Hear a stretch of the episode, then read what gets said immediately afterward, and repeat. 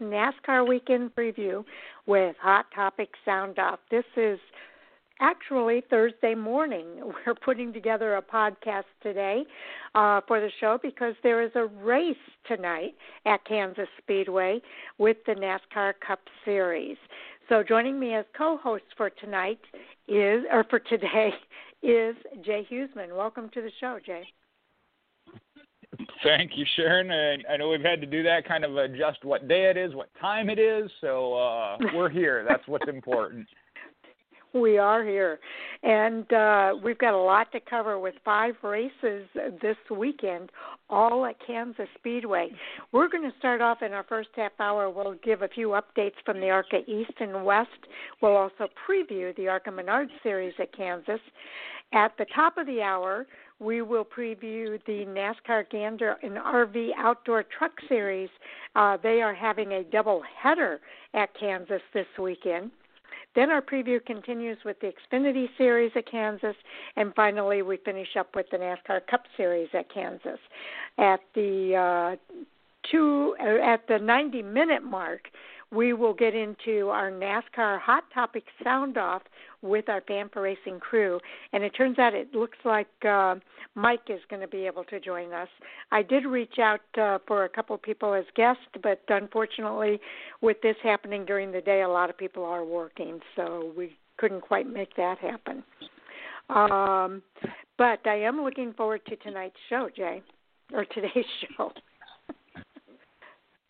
well, going on, five different races that we're going to cover and preview here. Uh, I know I saw where Mike said he was setting an alarm, gonna gonna hopefully get up and join us. Uh, like I said, I know that feeling. I just scrubbed the scrubbed the sleep out of my eyes when my alarm went off. oh, okay. Well, let's go ahead and see if we can get you woke up here. Uh, we're going to start with the Dawn 150 at uh, Kansas Speedway for the ARCA Menards. Well, actually, let before we get into that, I forgot. We want to do the updates first uh, for the ARCA East and the West.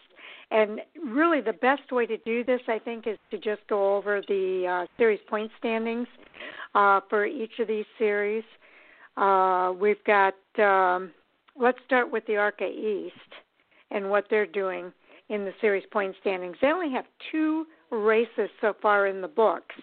So there'll be some more races coming up, so stay tuned for that. But uh, right now, Sam Mayer's got the lead there by a pretty close margin with uh, the second place driver. All right, uh, you're going to have to do that for some reason, and I don't know if I'm missing it. Where on the ARCA ARCA homepage here, I cannot pull up the individual series Oh, okay, because they usually have a link there for each of the different series. Uh, but I will go ahead. Sam Mayer uh, leads Ty Gibbs by just two points. Uh, right behind him are a couple of Rev Racing drivers with Nick Sanchez and Chase Cabre in uh, third and fourth. They're uh, 13 and 17 points back, and 19 points back is Parker Retzlaff. So uh, that is your top uh, five uh, again, the point separation is pretty tight because there's only two races in the book so far. Uh, Giovanni Bromante is six, followed by Max McLaughlin, Justin Carroll, Mason Diaz, and Derek Griffith. Derek Griffith is racing this weekend at Kansas, I believe, in the uh, ARCA Menard series. Uh, so from 10th to the front is just 47 points. So this one's still pretty tight uh, to get a really good feel for how these drivers are doing so far. Uh, it might help to look at the um, average starts and finishes here. I don't know if you're able to find it, Jay. I'm trying to pull it up on my phone and see. I don't know if it's the, the my laptop that won't let that link come through. Oh, okay. Well, looking at the average finishes, they're pretty tight as well. Derek Griffith has an average start of just he has just one race in the books. His average start is first. His average finish is second. So he's got the best one with just one race in the books in this series. Uh, looking at a couple of others, the, the two drivers up front have an average start of 3.5. They match each other in that uh, stat. but when it comes to average finish, Sam Mayer has the edge at 1.5 over 2.0 for Ty Gibbs. So that just kind of gives a little bit of a flavor of uh, how the top two drivers kind of fare with their average start and finish with two races in. Now, let's see if we can go to the ARCA West. They have a few more races in the books. Uh, there, uh, they have, I believe, four races into the books, and so this point spread is a little bit more there, Jay. Yeah, I said, I, I found a couple different things on the East, but it won't let me pull up the point standings for some reason. Okay, well, I'll go through the point standings for the West too then. Jesse Love has the points lead there by 17 points over Blaine Perkins. The thing to note here is there is um, a friendly rivalry between Bill McAnally Racing and Sunrise Ford Racing. Uh, and of course, Jesse Love is with Bill McAnally Racing. Blaine Perkins is with, is with Sunrise Ford. Uh, moving down the list, you see that that continues. Gracie Trotter from Bill McAnally Racing is in third place, followed by Trevor Huddleston from Sunrise Ford Racing. Todd Souza rounds out the top five there. He's 30 points back from the lead. The next five drivers are Gio Scelzi from uh, Bill McAnally. You've got Alan Lawless, Holly Holland, all Bill McAnally drivers. Uh, Takuma Koga is ninth, and Bobby Hillis Jr. is in tenth. So Bobby Hillis is 58 points back from the lead in that 10th place spot. So again, uh, I like to look at uh, what the series uh, average start is and their average finish. And Jesse Love is looking pretty good, similar to the guys that we saw in the East, with a 2.0 average start and a 1.5 average finish. Uh, the next uh, driver, Blaine Perkins, has a 2.8 average start with a 4.8 average finish. So you can see it, it kind of clarifies why those guys are separated in points uh, by 17 points. But there's still some racing to do here, and I think that that could get closer before this is all said and done, Jay. It's most certainly gonna, and I know we haven't come across anything that updates us on the schedule for the East and the West series, but we know that uh, the series has come out and said that they do plan to get the full 20 race schedule in for the ARCA Menard series. Again, nothing mentioned so far on the East and West, but they are trying. Yes, they are. So we'll just kind of stay tuned, and as soon as we have info, we'll be happy to share that info with everyone. Uh, it's time for us to now move on over to the ARCA Menard series, uh, and Michael Self still has the series points lead in that series. Uh, and uh, last time they were at tech, at uh, Kansas Speedway, Jay, Michael Self led 57 laps and finished second. Uh, so uh, that was a disappointment for him, I'm sure. And most certainly, I mean, that's one of those where, again, when you're having that good a year, when you're so disappointed with second, you know you had the car to beat. But I know you've said it before, those are the kind of days that make champions and being able to recover. And we've seen that out of Michael yeah. Self, and so far, again, this year, leading the points, kind of in that same position as last year. So we'll see how they ch- differ from last year with that. Okay. The Dawn 150 will take place at Kansas Speedway on Friday, July the 24th at 9 p.m. Central Time. So that would be 10 p.m. Eastern Time. Uh, it will be televised on Fox Sports 1 and uh, MRN and SiriusXM NASCAR radio channels 385 and 985 live. It is a 1.5 mile paved trioval uh, they will have practice from 4:45 until 5:30 p.m. That's local time, with the race starting again at 10 p.m. Eastern. Uh, now you will be able to follow along uh, on Fox Sports One with this race, so this will be televised live, and uh, that's good for all NASCAR and ARCA fans. So uh, definitely uh, check that out. Most certainly. I know they got coverage throughout the year a little bit more than in years past, and that's going to continue to expand with the partnership that they have under the NASCAR banner. Well, that's true. Okay, now, uh, 29 years old from Park City, Utah. Uh, Self probably knows Kansas better than most of the other drivers. He won there in 2017. He finished third in 2018. It was that second place finish to Venturini Motorsports driver Christian Eckes last year by 1.912 seconds in that finale that kept Self from both uh, the race win and the series championship trophies.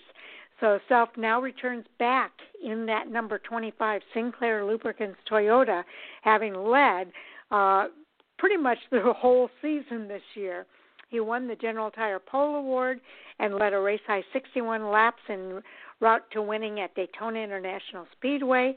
He's had six top 10 runs, including four top fives, and in the next six races allowed him to open up a 19 point lead over his competitor, Brett Holmes.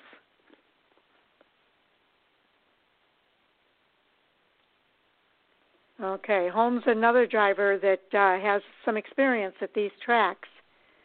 I don't know if you've got the mute button on, Jay. Nope, I didn't know you were pausing there. But uh, talking about Brett Holmes, uh, we talked about him a little bit already on Monday's show, closing to within 19 points of Michael Self. Uh, considering the year Michael Self's having, that's pretty solid.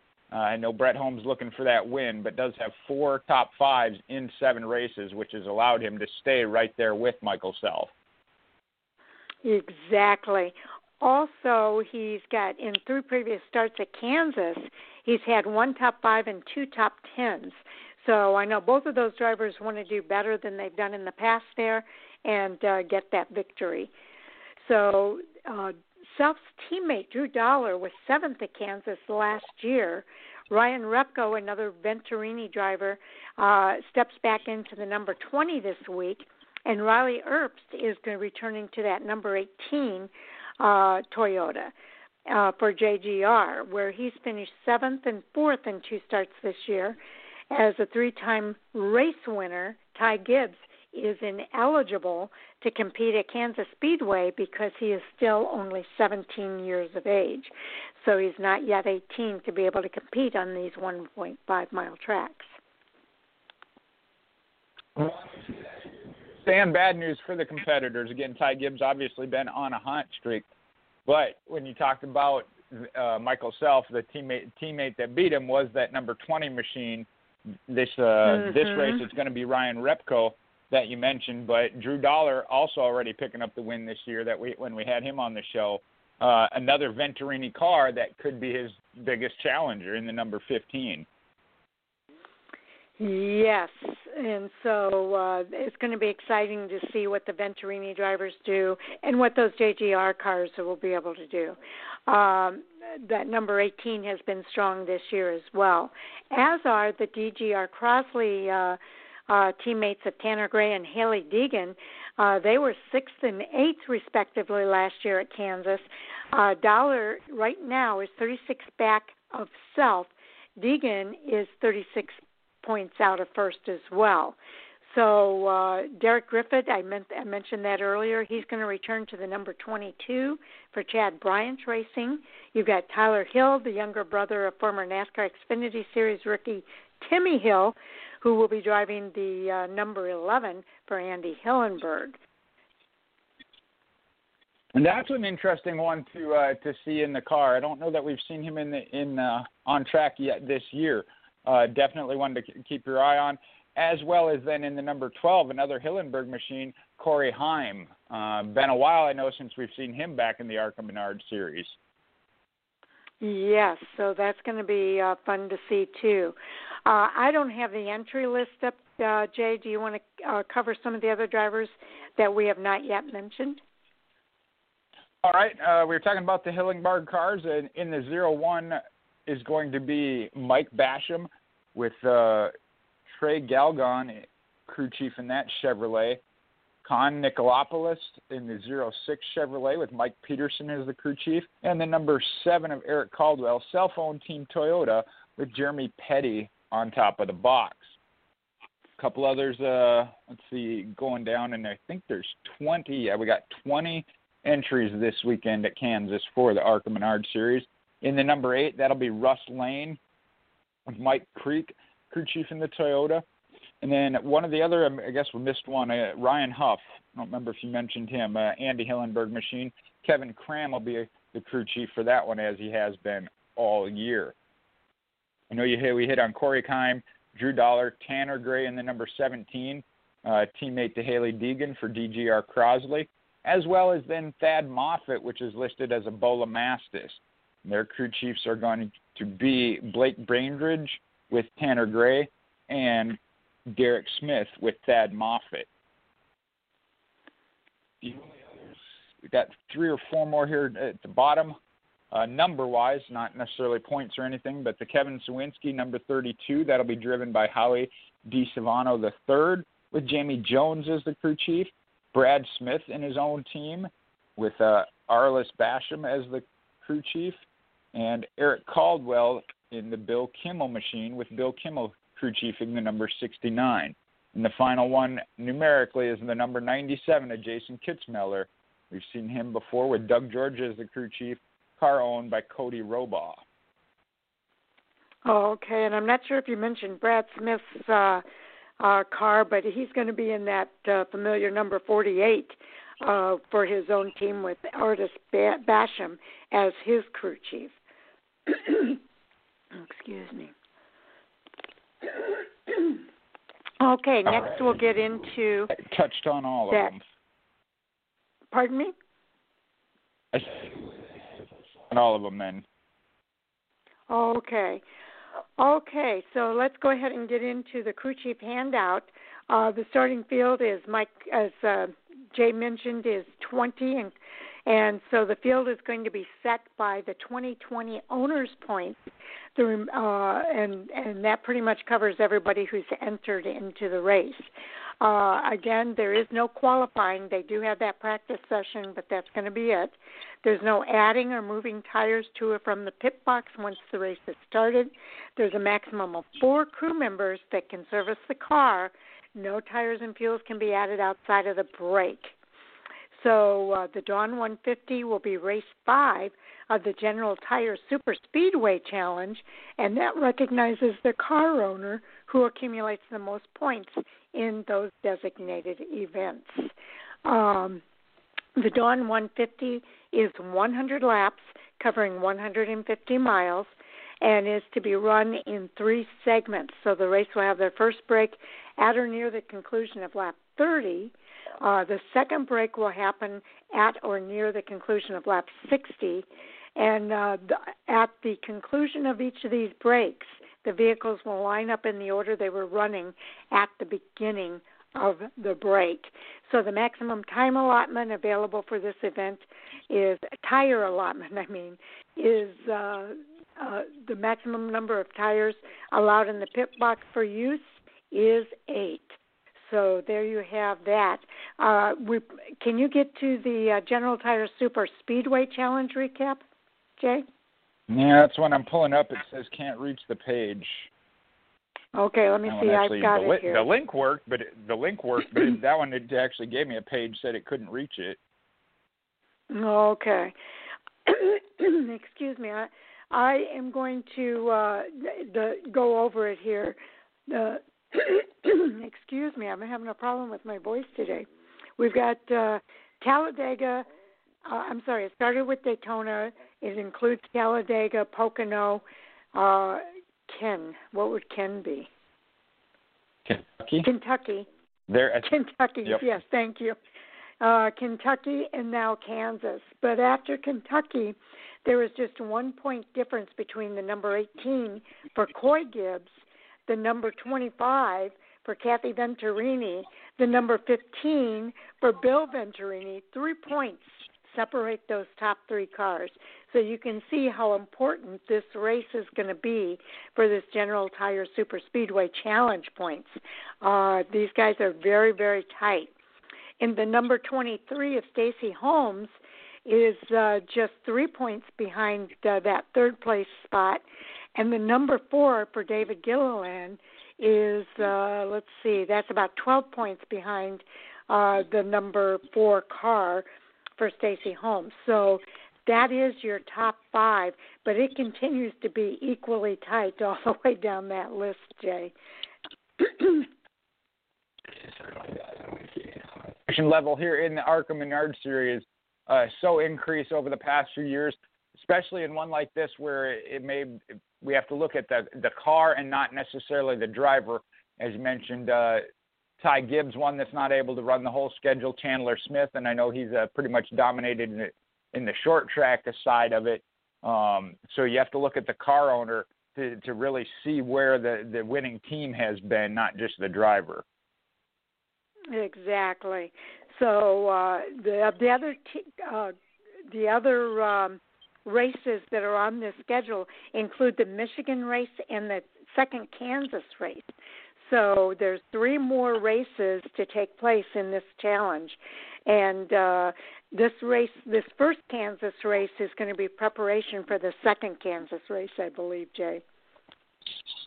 Most certainly, and we saw how that came down last year. We talked about it. Chandler Smith beating Michael Self in the final event. So uh, that is a huge play, and what they are able to learn and put together this weekend most certainly should come into play when they return there. Yes, indeed.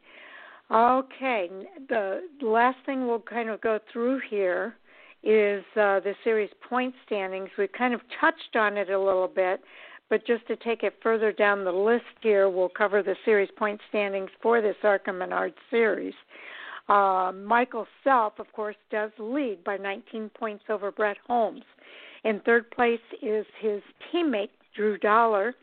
And then we have uh, Hailie Deegan in fourth place, and Thad Moffitt rounds out the top five here. The next five are Ryan Huff, Ty Gibbs. Keep in mind, uh, Ryan Huff has only six of the seven races run. Ty Gibbs has only five of those seven races won, run, as does Ty, uh, Sam Mayer has only five of those races. Uh, in ninth place is Chandler Smith, only four races in the books, and in fifth place, I'm sorry, in tenth place is Tanner Gray with five races in the books. So it's kind of interesting to watch that second group because uh, they're more the part-time drivers that you just referenced, Jay. That's right. Starting with sixth place Ryan Huff. Now he obviously can move up as he'll get his seventh start in this race number eight. Uh, Ty Gibbs, you mentioned, Sam uh, Mayer and Chandler Smith not in, so that will allow Tanner Gray to close up a little bit above those guys. And then uh, Scott Melton is the one in 11th. I don't remember him being on the entry list. But 12th and 13th, there you have Brad Smith and Jason Kitzmiller, who are, so they'll slide up a little bit as well. Okay, so those are all kind of pretty contested spots uh, on the uh, series point standings. So uh, a few of those drivers are really going to have a golden opportunity here uh, to move up that list. Jay, uh, we're, do you have a pick for this weekend in the ARCA Menard series? Yeah, you know what? I'm going to go out on a little bit of a limb. Uh, I'm going to go with You're Hailie take Deegan. My driver. What, oh. Oh, really? Wow. I thought I thought you were going to take my driver. You didn't. oh, okay.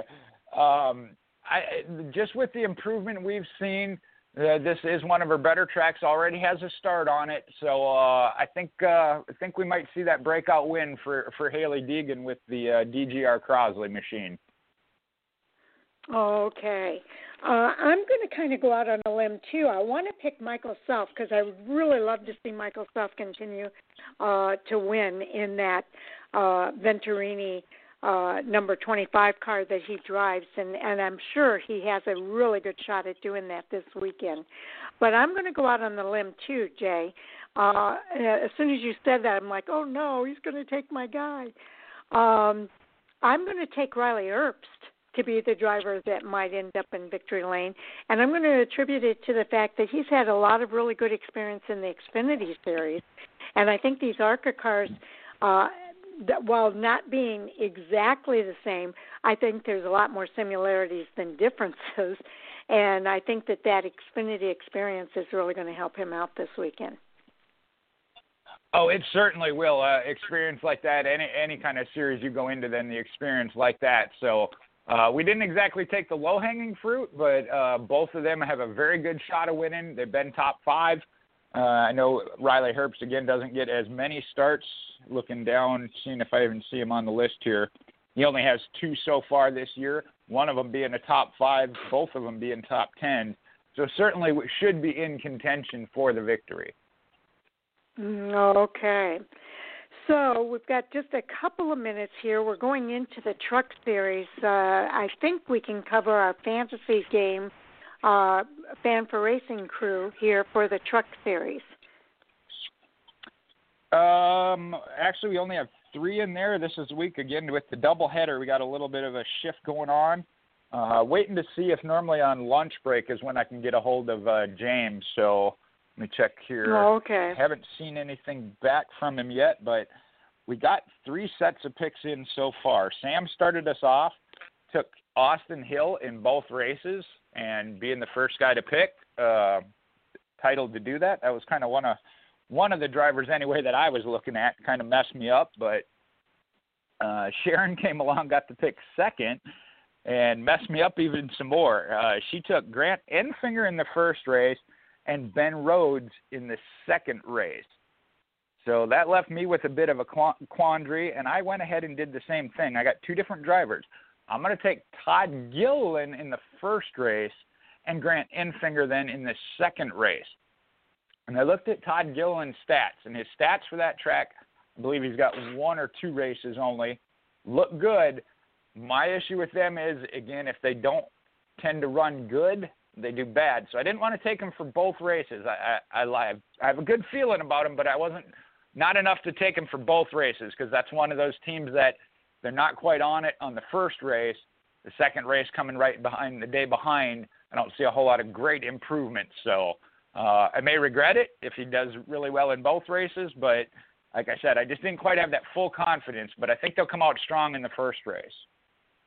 Okay. Now, uh, you, can you give us the overall for the truck series going in? All right, for the points in the truck series, this one, uh, Andy, this one was close. It's still close, but it was a lot closer. Andy uh, come out good on this one again last weekend. He now leads the series at 31 points. Uh, Owen has 28. Then it drops back. Sharon's at 23. Sam is at 22. James is at 20. Mike is at 19. And for anybody that might be thinking I'm adding points to mine, I'm at 16. So if I'm adding points to mine, I'm not doing a very good job there. okay. Well, that's uh, unusual for you, Jay. I will say that. Uh, but I do yeah. think that uh, uh, that it's been an interesting year in this in the truck series, and it's going to be uh, continue to be interesting for the rest of this year. So uh, can't wait to see how that continues to play out. Let's go ahead and get into our uh, Gander our Gander RV and Outdoor Truck Series uh, review preview because they are having a double header this week. Uh, that's why we have two picks uh, for that series. Uh, the Kansas 200 will take place Friday, July the 24th, starting at 7 p.m. Eastern Time. Coverage will start on Fox Sports 1 at 6:30 p.m. Eastern with radio coverage on MRN and SiriusXM NASCAR Radio. They're going to be racing a distance of 201 miles, 134 laps uh, in total.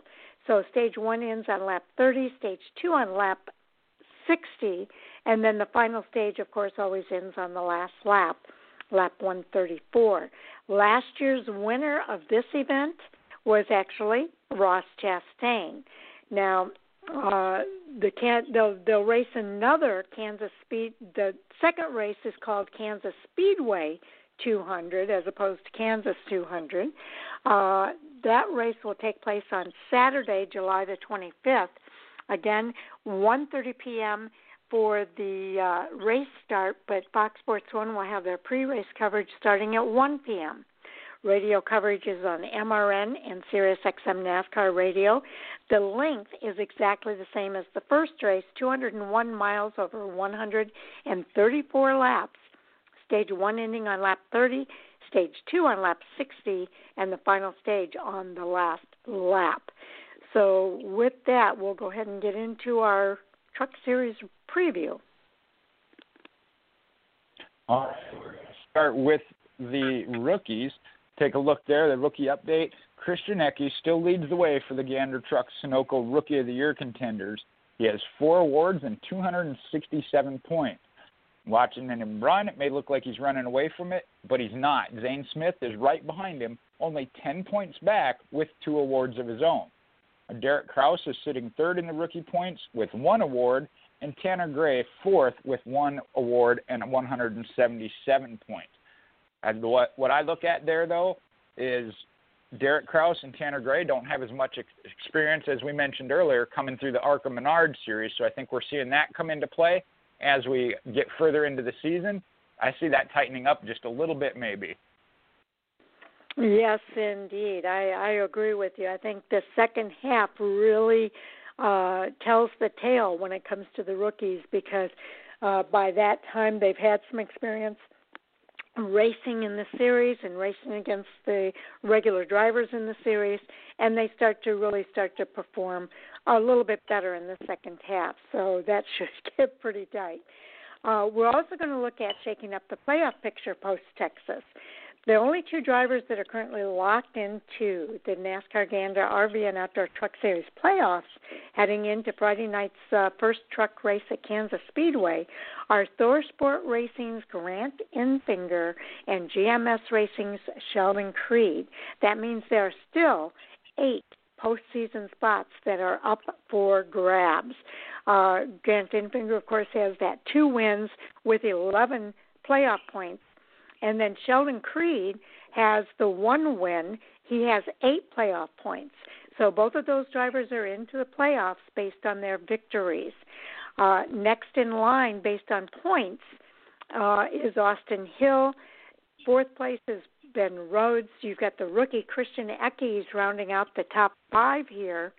And uh, the difference here is what? 15 points from first to uh, fifth. The next five drivers are Zane Smith, another rookie. Uh, then you've got Brett Moffitt in seventh, Tyler Ankrum in eighth, Todd Gilliland ninth, and Matt Crafton is now on the top side of the playoff line. So that was he had a really good finish uh, last week at Texas. He was below the line, and now he is above that line. Now, here's the thing: the next set of drivers are all below the cutoff line. Derek Kraus, one of the rookies, is just 11 points back of the cutoff line. Johnny Sauter, who had an engine blow last week at Texas, uh, was above that cutoff line. He's now below the cutoff line at 203 points. He's 22 points out, as is Stewart Friesen in 13th place. Tanner Gray another one of the rookies, and Raphael Lessard round out the top 15. Uh, Lessard being 58 points back. So this is this too is getting to be really tight, uh, and we're seeing a, a few drivers bounce back and forth based on what's happening in a particular race for them. So, with 16 races in the book, former series champion Johnny Sauter is below that cutoff line after a tough performance last week at Texas Motor Speedway. Uh, also, he's uh, Derek Kraus is 11th. The first spot outside that cutoff point, Matt Crafton, uh, who is outside, is now on top. Looking at Kansas, the Thor Sport teammates of Sauter and Crafton are the only Truck Series championship contenders entered this weekend with previous wins at the 1.5 mile track. Ross Chastain is a previous winner, but he's not a championship contender. Although, if he wins, that does mean another week without a full time Gander Truck Series race winner. Johnny Sauter's made 11 starts at Kansas with a win coming in only his second start, that was in 2010. He posted six top fives, seven top tens, and he has an average finish of 10.0. Crafton has made the most uh, starts at Texas with 19. uh, he has two wins, 2013 and 15. It says at Texas. I think they mean Kansas. Um, that he has five top fives, ten top tens. He has one pole with an average finish of 12.1. So we'll have to see how that plays out at Kansas. Uh, we might see some more uh, jostling around there in the series point standings. That's why those guys aren't uh, secure yet in that playoff picture. We may have to talk about in hot topics coming up later on at the top of the hour because I know I got a couple of notes there on that that whole playoff bubble there in the Truck Series. So we'll hit on that mm-hmm. later. Something to look forward to here though is the Triple Truck Challenge is back. That's returning after a successful debut last year. The program will start or started at the will start at the Daytona International Speedway Road Course on Sunday, August 16th. The second race will place, take place at Dover International Speedway and the third race of the challenge will be at Worldwide Technology at Gateway on August 30th. And this year's rules will copy the last season. The drivers will compete for cash prizes like the $50,000 bonus for the race winner of any of the three events. They have to be Truck Series regulars, I believe. I'll get to that in a minute. If a driver wins two of the three events, they're awarded the extra 50000 uh, on top of that for 150000 if they win all three events, they take home an additional three hundred thousand for a total of five hundred thousand dollars in prize money. That's a big now, deal. Last, that that's a huge deal, especially in this truck series, most certainly. Uh, similar to the Xfinity Series Dash for Cash program. Now, last year, Greg Biffle came out of retirement in 2019 to win the first Triple Truck Challenge event at Texas Motor Speedway for Kyle Busch Motorsports then Brett Moffitt won at Iowa Speedway, and Ross Chastain won at Gateway. This trip was originally supposed to take place beginning on April 18th at Richmond Raceway and continue into May and Dover in May into May at Dover and then Charlotte Motor Speedway. But again, because of the COVID 19 pandemic, it was rescheduled. Again, I like what NASCAR's doing. They're, they're not eliminating things, they're trying to get this all fit in. But one thing I wanted to look at there, though, and it doesn't clarify it. I know Greg Biffle won it last year, so I'm not sure if it has to be a Truck Series regular or just not somebody running for points in another series. I think maybe is how the rule is written. Okay. Okay, now uh, the Truck Series is going to be making some history this weekend at Kansas Speedway. They're embarking on their very first ever double header weekend. As we mentioned before, they're racing on Friday night and they'll be racing again on Saturday afternoon. So the Gander Trucks has never been part of a double header weekend, but with the COVID 19 pandemic and the various schedule updates, uh, the stars aligned for this weekend's doubleheader at Kansas Speedway. Now, there have been 19 Gander Truck Series races at Kansas Speedway. The first race was held July 7th of 2001, and that was actually won by Ricky Hendrick. Hendrick. Since then, there's been 17 different race winners and 15 different pole winners. Three races have been won from the pole position, and the reigning Gander uh, Truck Series champion, Matt Crafton, holds the race record at 139.857 miles per hour, done on May 8th of 2015. Crafton, Johnny Sauter, Ross Chastain are the only previous winners entered to run the race this weekend at Kansas. And Crafton has two wins at Kansas. He won there in 2013 and 15 Sauter has the one win in 2010, and Chastain is the most recent winner, having won there just last season with one win. Now, two Gander Truck Series races at Kansas. Uh, again, they'll both be the same uh, length at 201 miles, 134 laps. 30, mi- 30 laps uh, for both the first and second stage, with the last uh, stage ending on that last lap, lap 134. Now, two drivers in history have gotten their first Truck Series career win at Kansas Speedway. That would include William Byron, who won on May 6th of 2016, and Chastain's, Chastain's win last spring, May 10th. The series has a lot of drivers that are still looking for their Truck Series win, and could Kansas be the place that they get it done, Jay? It's very possible we may see a new winner this weekend. First time winner.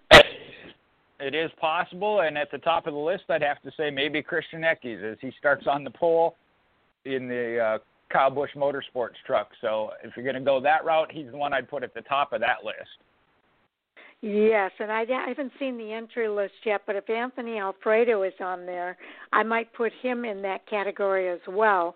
Uh, he's had some impressive runs in the Truck Series and the Xfinity Series. Uh, I'm going to go out on a limb and say even a driver like Anthony Alfredo could end up winning this weekend. Well, down the lineup, uh, I'm not seeing Anthony Alfredo um, got, we got a little bit He's of time. You want to go down the lineup? Yeah, let's go ahead and do the lineup, and then I'll play some post-race audio. I mean, pre-race uh, audio. Uh, your fr- your front row is going to be Christian Eckes and Brett Moffitt. Second row will be Todd Gilliland and Brandon Jones. Jones is driving the number 51 for Kyle Busch Motorsports. Then you got Ben Rhodes and Austin Hill.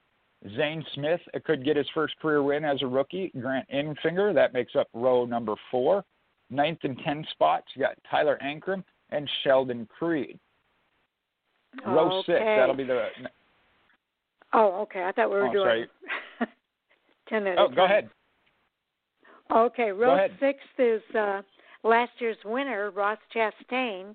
Uh, he starts 11th. Raphael Lessard, the rookie, starts in uh, the 12th spot. In row 7, we have another rookie, Tanner Gray, in 13th, with Stewart Friesen starting in 14th place. Row 8 has uh, another rookie, Derek Kraus, in 15th place, and Chase Purdy. Ah, oh, there's a name I haven't heard in a while. It's good to see him in that 16th place spot, uh, driving the number 24 car. Row ninth, we have Matt Crafton starting 17th, and Johnny Sauter, another one of the veterans, starting in 18th place uh, on the same row. Row 10 is uh, two rookies, Ty Majeski in the number 45 and Spencer Davis in that number 11 car. All right, row 11. There you got the 44 of Natalie Decker and the number 33 of Kevin Donahue. Row 12, Austin Wayne Self and Timmy Hill. We talked about him a little bit earlier with his brother getting his first start uh, in the uh, ARCA Menard Series. Row 13, Brennan Poole and Dawson Cram. Row 14 is Corey Roper, and another rookie, the 02, will be Tate Fogleman. The 15th row spots 29 and 30. We mentioned him earlier as a car owner, the number 9 of Codie Rohrbaugh, and the number 20 of Spencer Boyd. Okay, next up, uh, starting with row 16, is for Forrester and Jordan Anderson starting 31st and 32nd. In the 17th row is Clay Greenfield and Robbie Lyons II. Uh, in row 18, there is Ray Ciccarelli and Jennifer Jo Cobb. And in the 19th row, the last row for this race is Bryan Dauzat with Norm Benning. So there you have your starting lineup for the Gander Outdoor Truck Series at Kansas Speedway. Okay, I do have some post race audio here, or pre race audio, I keep saying post. Uh, some pre race audio, and uh, I want to go with the Truck Series drivers.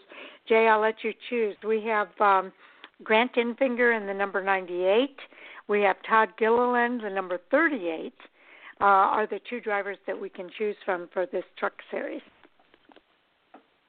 Now, Grant's is about 13 minutes and 45 seconds. Uh, Todd's is 12 minutes 19 seconds. Being that uh, I said I was picking him for the first race, but not the second, let's try Todd Gillen see if he adds to my confidence level. Okay, Todd Gilliland driving the number 38 for Front Row Motorsports Ford. So we'll hear what Todd Gilliland has to say.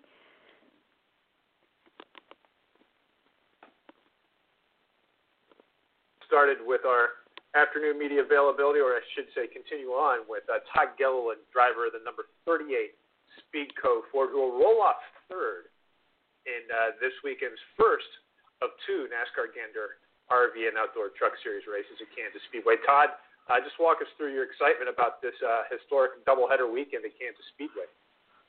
I'm super excited. Um, they've been a lot of fun to watch, you know, from outside the, the vehicle, but um, you know, you see a lot of points gained or lost during, um, you know, the two Xfinity doubleheaders this far, and um, I just look at it as a great opportunity for us. I think we can run really good here. We, um, you know, pretty much only ran mile and a half this year so far, so we've been been able to, to fine tune that stuff a little bit. I think we've been getting a little bit better um, every week. So this is two chances and, and also kind of a little bit of practice simulation. Um, you know, you kind of get a chance to work on your truck actually for you know, probably our only time this year. So, um, just really looking forward to it. Two chances at a win. Good deal. Well, we're going to go ahead and open the floor up for questions. If you have a question, please raise your hand and we will uh, get to you. Uh, we're going to start with Claire B. Lang with SiriusXM NASCAR Radio. Go ahead, Claire. Thank you. You finished 27th in a truck accident at Texas, and I know you are so motivated now, so motivated to go to Kansas and redeem that. What's your toughest challenge at Kansas, do you think? I think just balancing aggression versus, um, you know, obviously we want to race the same truck the second day to, to maintain our starting position, and, and also it's just a better truck. That's what the guys have spent more time on.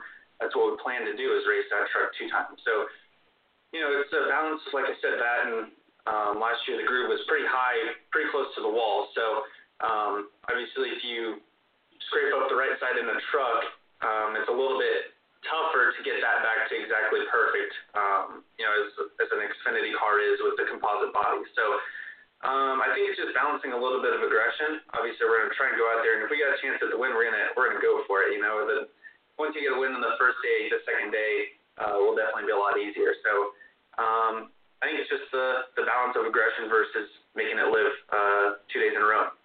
And how Okay, I'm going to go ahead and end it there. Uh, you know, he talks about one of the things that we've talked a lot about uh, here on Fan4Racing uh, is that that's one of the key learning things for drivers is learning how to balance uh, being aggressive on the track, but still having the car to go after the victory at the end of the race. Most certainly, and he is one that we have seen in the past of maybe on that uh, other side of it of being too aggressive uh, and overdriving the vehicle and, and costing himself spots. I know this past weekend the accident he was running good wasn't his fault. Um, so I, I like what I see in the maturity level of him. What he mentioned is obviously on his mind of that second race immediately following, but he did have the positive mm-hmm. aspect to it. You know, he said you're going to run the high line, that it was where the groove was last year, so you're going to be up against the wall, but you don't want to damage it. And that's on his mind of keeping the same truck, which is your primary truck for a reason, and your starting position going into day number two. So uh, I like what I hear from him as far as that. He is thinking about it, and like you said, the overall aggression of finding that balance. Yeah, that's one of the biggest learning curves I think that the new drivers have coming into this sport is learning how to how to balance that aggression and have their car at the end. Uh, and in this case, I think this is a great learning opportunity for a lot of these drivers because they've got to not only keep their car or their truck for the end of the race, they've got to keep it for the end of two races. That certainly does come into play when you're talking about these double headers. And again, this is historic for the truck series. He mentioned it. He said he likes seeing it when he's at home watching these other series. Now he's going to be in it. We'll see what his thoughts are coming out of it once he participates in it. Exactly, exactly. Okay, so I think we're ready now to go ahead and move on, Jay, to the NASCAR Xfinity Series, also racing at Kansas Speedway in the Kansas Lottery 250 this Saturday, uh, July the 25th. That race will start at 5 p.m. Eastern Time. NBC Sports Network will have their pre-race coverage starting at 4:30. as will MRN and SiriusXM NASCAR Radio. They'll be racing a distance of 250.5 miles over 167 laps. The first stage ends on lap 40, the second stage on lap 80, with that last stage ending on the last lap. Last year's winner was Brandon Jones.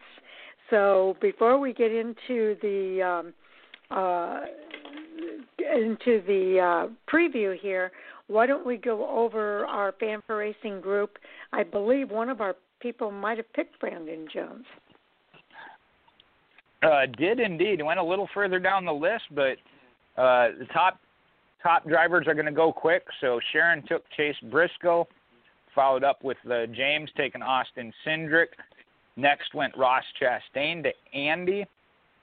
Mike took Harrison Burton. And then this is where Brandon Jones comes into play. Owen picked him up, and that left me and Sam. And Sam actually went with Noah Gragson, so I went with Justin Haley. Okay, I think every one of those guys are great picks for this weekend. It's going to be fun to see which one ends up on top. What's the overall points in the Xfinity Series, Jay? In the Xfinity Series here, Andy is uh, thumping us now, 68 points. I'm second at 52. Uh, here we got tightened up a little bit more. Sharon is at 44. Sam's at 43. Owen and James are right behind at 39 and 37. And even Mike, again, getting that late start, is at 30. So aside from Andy uh, really thumping on us here in the Xfinity Series, uh, that one should be a good battle. Okay. Uh, getting into the preview here, uh, Kaz Grala is going to be back behind the wheel of the number 21 this weekend in the NASCAR Xfinity Series debut at Kansas Speedway. He's driving the number 21 for Richard Childress Racing, and he'll be in that Chevrolet this week. Uh, the race will mark his 28th career start. Uh, last season, he made five starts for RCR and had a season best finish of fifth at Road America. Grala has never made a start in the Xfinity Series career at Kansas, so this weekend is his first race at that track. As far as his Xfinity Series career, though, uh, Grala has three top fives. He has six top tens to his name, and he has led 13 laps. So he may be one to he could be a spoiler maker this weekend at Kansas. He certainly could be. I believe he's starting third. We'll see if we can get to the lineup a little later on. But it's great to see him back in a car. Okay. The Sunoco Rookie of the Year Harrison Burton finished fourth last weekend at Texas Motor Speedway, making him the highest finishing rookie and awarding him the Rookie of the Year race. So far, Burton has won 11 rookie awards this season. Jesse Little was the second highest finishing rookie in 14th, and Riley Herbst, who won the rookie award at Kentucky Speedway with a strong run, was involved in an early on track incident, forcing him to finish 36. Luckily for Herbst, he is still holding on to his second place ranking in the standings, though. As we look ahead to Kansas, Burton has made one start at the track in 2019 for Joe Gibbs Racing. He'll be looking for redemption, though, on Saturday, as he finished 34th last season after being involved in a wreck on lap 70. Burton is the only rookie with any experience under his belt at Kansas, so the other five drivers will be making their track debut. Take a look at the points. It is Harrison Burton at 536, Riley Herbst at 377, Jesse Little at 297, Joe Graf Jr. is at 218, Myatt Snider 158, and Kody Vanderwal at 95. Okay, now we'll take a look at a couple of junior motorsports drivers, uh, Daniel Hemric and Justin Allgaier. Uh, we just may see them show some strength and speed this weekend at Kansas. Um, Justin Allgaier right now is ranked first in the closers category with an average finish of 10.9. He also has an average number of spots gained at 3.3 and positions moved up being 30. Allgaier has the eighth best average running position and the sixth best average driver rating at 90.1. If it were not for bad luck, poor Allgaier wouldn't have any luck at all. Uh, he'd probably have a win right now uh, in this season, but he's had some penalties and some wrecks that have taken him out of contention in numerous races.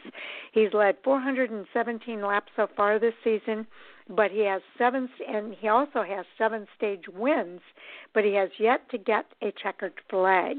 He does have four top fives, he has eight top tens in 16 starts. His laps led is the third most of any driver in the series. Daniel Hemric, who runs a part time basis for Junior Motorsports in that number eight Chevrolet, has strong numbers at Kansas and is another one from Junior Motorsports camp to keep an eye out for this weekend. He has the second best driver rating at Kansas at 115.8. That's behind Kyle Busch, who's in first. He also has the best average speed early in a run. Uh, his best average speed in a run is ranked third. Uh, and let's see. He is ranked third for fastest laps run, which is uh, 54, and is the fastest on restarts. Hemric is also the only other driver entered this weekend who has won a pole award previously. He won the pole in 2018.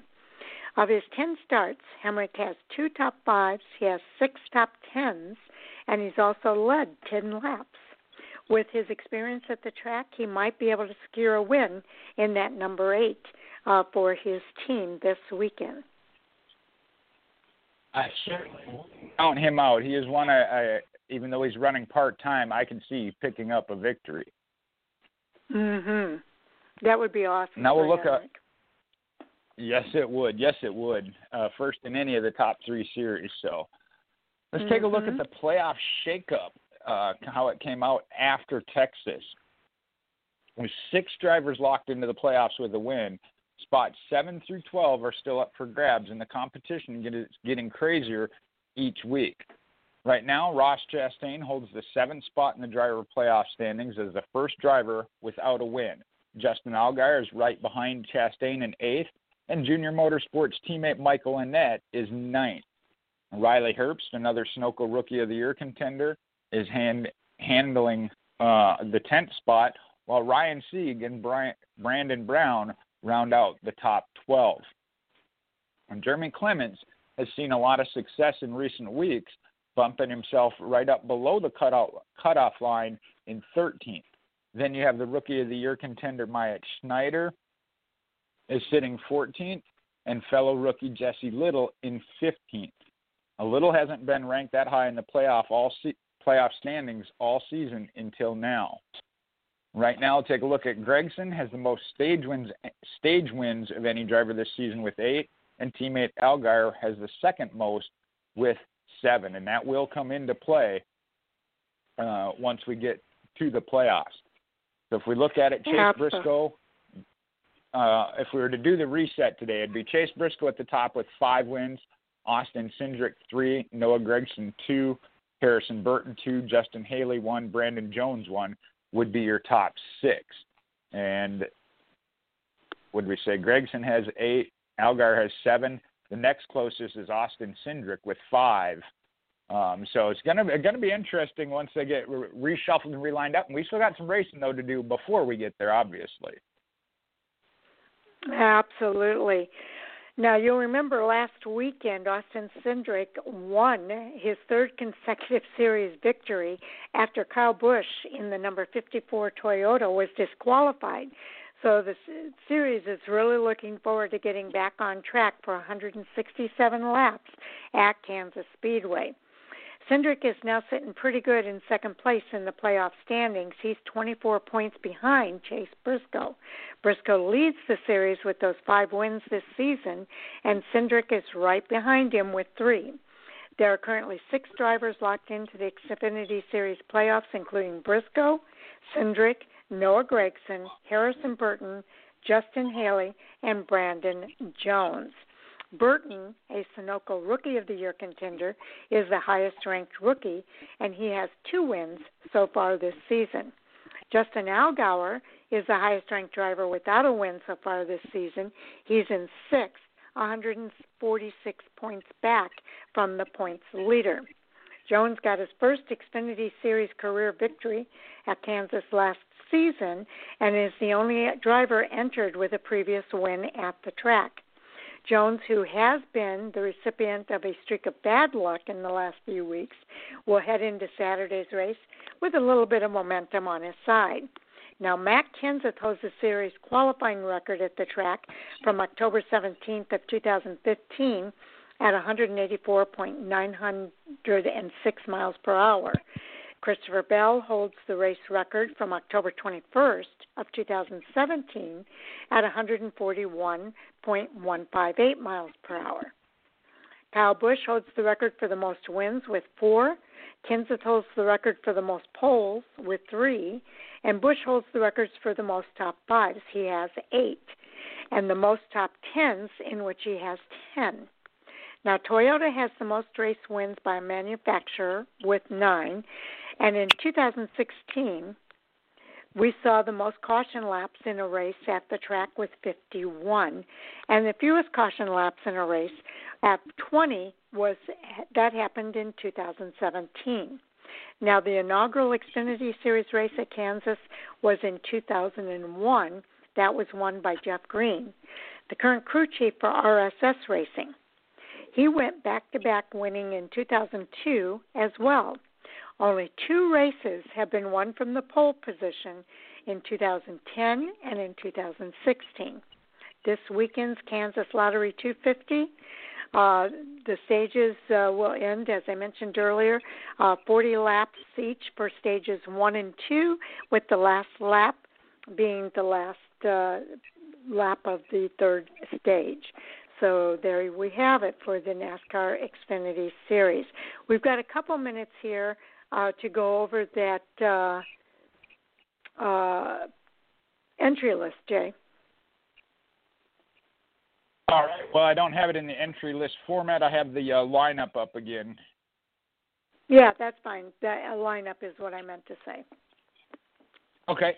All right. Well, I'll start us off with that front row is Michael Annett and Brandon Jones. Uh, Michael Annett in the number one, Brandon Jones in the 19. Uh, second row there, we mentioned the 21 of Richard Childress Racing, Kaz Grala, and Austin Cindric. They were past three time winner, three races in a row. Row three, Harrison Burton and Chase Briscoe. Row four is the 10 of Ross Chastain and the 18 of rookie Riley Herbst.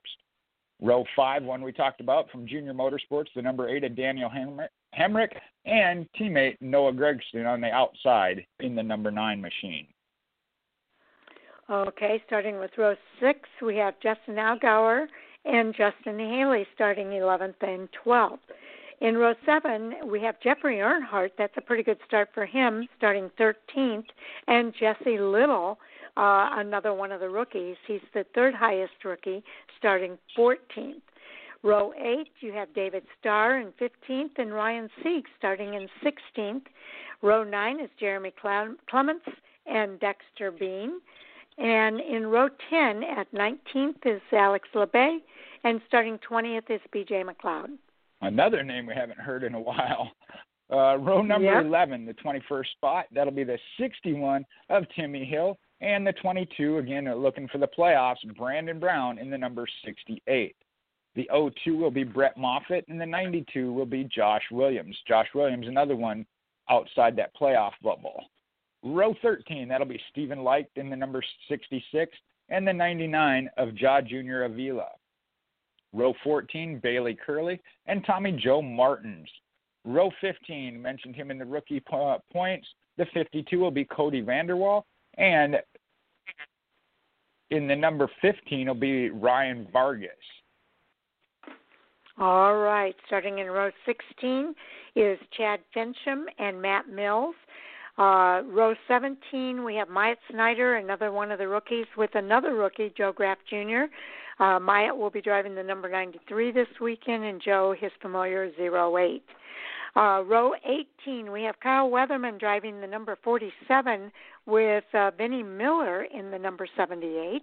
And in row 19 is Colin Garrett uh, driving the number uh, 26. There are 27 Chevrolets eight Toyotas and two Fords in this NASCAR Xfinity Series event.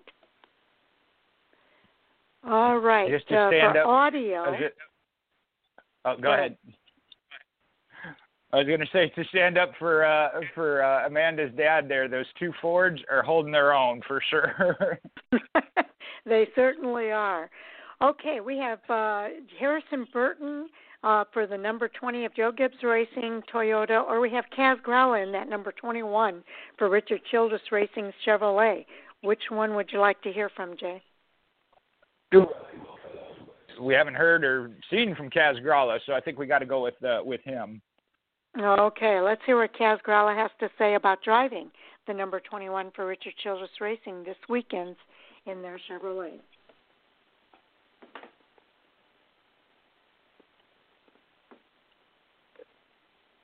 Kaz, Kaz, can you hear us? I can.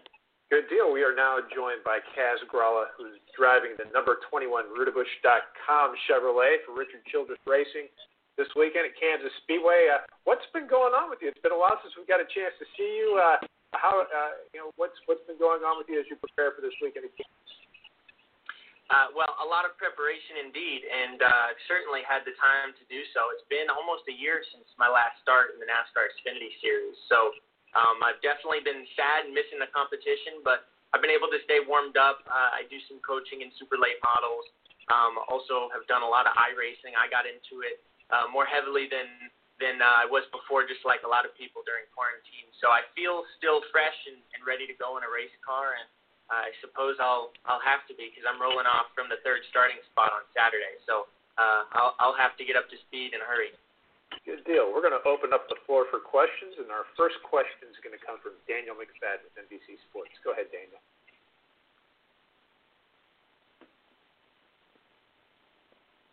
Go ahead, Daniel. Oh, we'll try to get Daniel back. Our next question will come from Dustin Albino. Go ahead, Dustin. Yeah, Kaz, as you mentioned, it's been nearly a year. Uh, Road America was your last start. So for this weekend, and I guess going forward, how much additional pressure is there on you to perform because you haven't had the opportunities?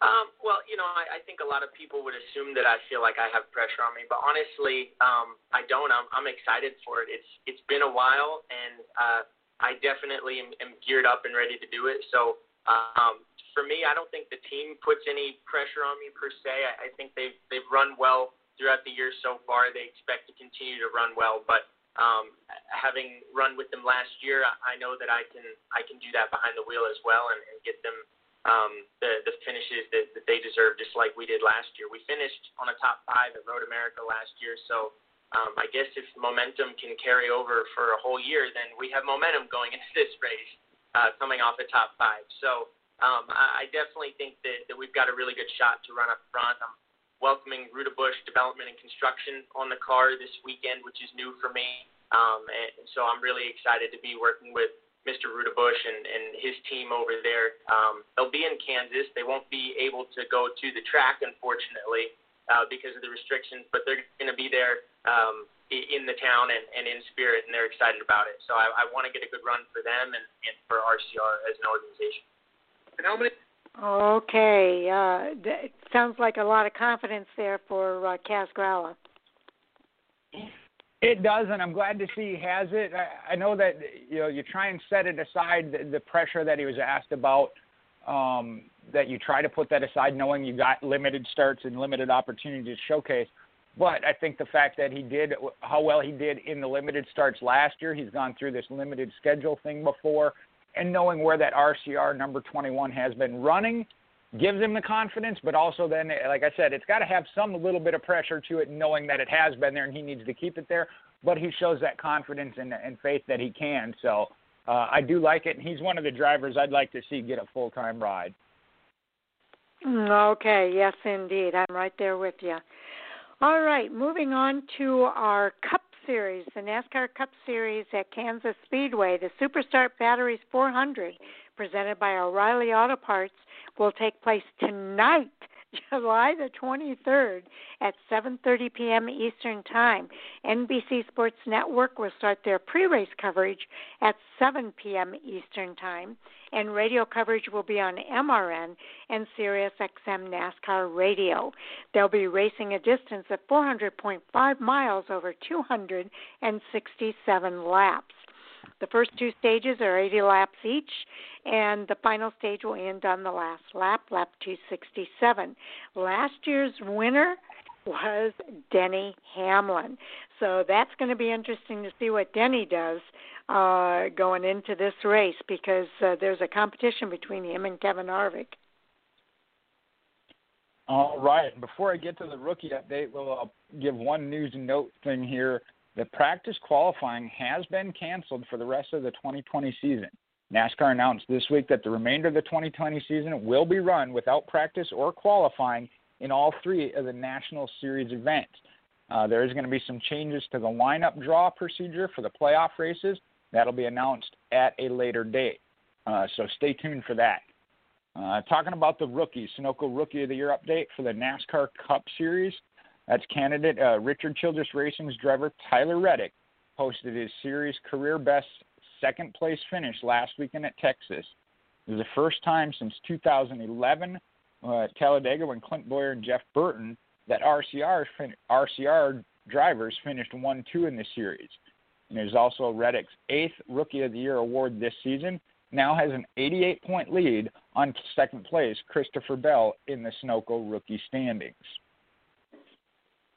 Okay, we mentioned uh, Denny Hamlin being last year's race winner. Uh, it, there's another driver that would love to beat him this year, and that's Kevin Harvick. His lead right now could help carry him into the championship Ford. Throughout 18 races this season, Stewart-Haas Racing's Kevin Harvick has been the class of the field, and his lead on the competitors might be enough to carry him into the playoffs championship four. He's currently tied with Denny Hamlin for the series' most wins this season. They each have four, and he's leading series driver standings by an astounding 91 points over second place Ryan Blaney. All those stats sound great, but what does it mean come playoff time? Well, it isn't good news for his competitors. Harvick's uh, four wins five playoff points each, plus two stage wins, has garnered him 22 playoff points so far. With almost a two race lead in points over second place Ryan Blaney, uh, who's 91 points back, it will be nearly impossible for him not to win the regular season championship, which will award Kevin Harvick with 15 additional playoff points bringing his total to 37 playoff points to carry into the postseason competition. Nearly a race winning total of 40, 40 above his competitors. And that's if he doesn't win any more in these last eight races of the regular season. I'm thinking that he's probably going to win at least one. Harvick has made 28 series starts at Kansas. He's posted five poles, the series most. He has three wins, tied for the series most. He has eight top fives, 15 top tens, and his average finish at Kansas is 9.7. Well, since this uh, format has started, uh, playoff points will carry you a long way. Most of the time, you don't even need it because if you're running that consistently to build the lead, you're going to stay that way. But it does prevent that hiccup costing you. Yes, indeed. Uh, now we want now we want to look at the playoff bubble. Uh, playoff picture in the Cup Series is really taking shape as we've had two new winners in the past two races. The 2020 Cup Series playoff picture is uh, becoming clearer now over these past mentioned Cole Custer, rookie, uh, won at Kentucky, and Austin Dillon at Texas, and they've locked themselves into the postseason on wins. Now there are just six spots left to make the playoffs as the series heads this weekend to Kansas Speedway for tonight's Super Start Batteries 400 presented by O'Reilly Auto Parts. The drivers that with wins that are locked into the playoffs, Sharon mentioned Kevin Harvick and Denny Hamlin with four wins each, Brad Keselowski and Joey Logano, Team Penske with two each, another Penske driver Ryan Blaney, Chase Elliott, Martin Truex, Alex Bowman, and now Austin Dillon and Cole Custer each have one win. With just eight races left in the regular season, each event will ratchet up the pressure on drivers to win, especially the six drivers clinging to their points in playoff contention. Heading into this weekend's this week's race at Kansas, Aric Almirola in the best position is 109 points up. Kurt Busch 108. Defending series champion Kyle Busch in 95 all have sizable points lead over 17th place William Byron. Almirola is the highest ranked driver in the standings without a victory. He's made 16 starts at 1.5 mile tracks, posting six top tens. Kurt Busch leads the series in most starts at Kansas without a win at 28, but has had some success putting up four top fives and 11 top tens. Of the three with sizable points cushions heading into Thursday night, Kyle Busch has had the most success at Kansas, picking up a victory in 2016 and seven top fives. In last season's May Kansas race, Kurt Busch finished seventh, Almirola 12th, and Kyle Busch 30th. Now we get down to the Wood Brothers Racing's Matt DiBenedetto. He's next in the driver's standing and having an absolute career year. Currently 14th in the playoff outlook with a 51 point cushion up on 17th place William Byron, that first spot outside the playoff cutoff. This season, DiBenedetto has collected two top fives and five top tens. He has made 10 starts at Kansas, posting an average finish of 25.6, which includes his career best finish in last season's playoff race of 15th. Next up in the outlook is Stewart-Haas Racing's Clint Bowyer. He's currently 15th, just 36 points up on the postseason cut line. Now, this season, Bowyer has amassed two top fives and five top tens, but the Emporia, Kansas native is hoping a trip to his home track can get him his first win of 2020 and locked into the playoffs. He's made three, 23 starts at Kansas, posting three top fives, and finished fifth in the May Kansas race last season. And just like Jimmy John, just like last week, Jimmie Johnson continues to teeter along in the NASCAR Cup Series playoff cutoff line. He's currently 16th in the driver's standings, a mere two points up on Hendrick Motorsport teammate William Byron in 17th. Again, that first spot outside the transfer spots. Johnson is riding a winless streak that has now reached 113 races, dating back to Dover in 2017. But all that could change this Thursday at Kansas, a track which which Johnson shares the series leads series lead for wins.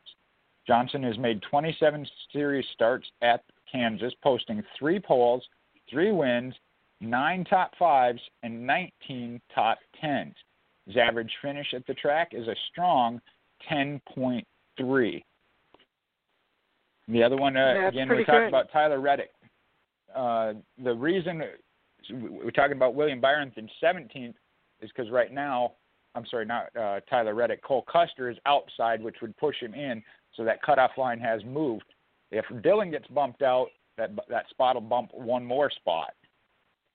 Mhm. Yeah, so it's going to be interesting to see how that plays out this week at Kansas because, uh, as you mentioned, that playoff bubble uh, is a little fluid right now. Uh, with Cole Custer's victory, he's in the playoffs and bumps one of the guys out. So, pretty interesting stuff there. All right, it's midweek racing again with Kansas Speedway under the lights and for the Cup Series. Uh, this week's race is the 80th time that the NASCAR Cup Series has competed on a Thursday. Leading up to this season in the modern era from 1972 to the present, racing on a Thursday has been rare. It's only happened a few times when Daytona International Speedway held their July race on the 4th um, in 1974 and 1985, but prior to the modern era, midweek racing was quite common.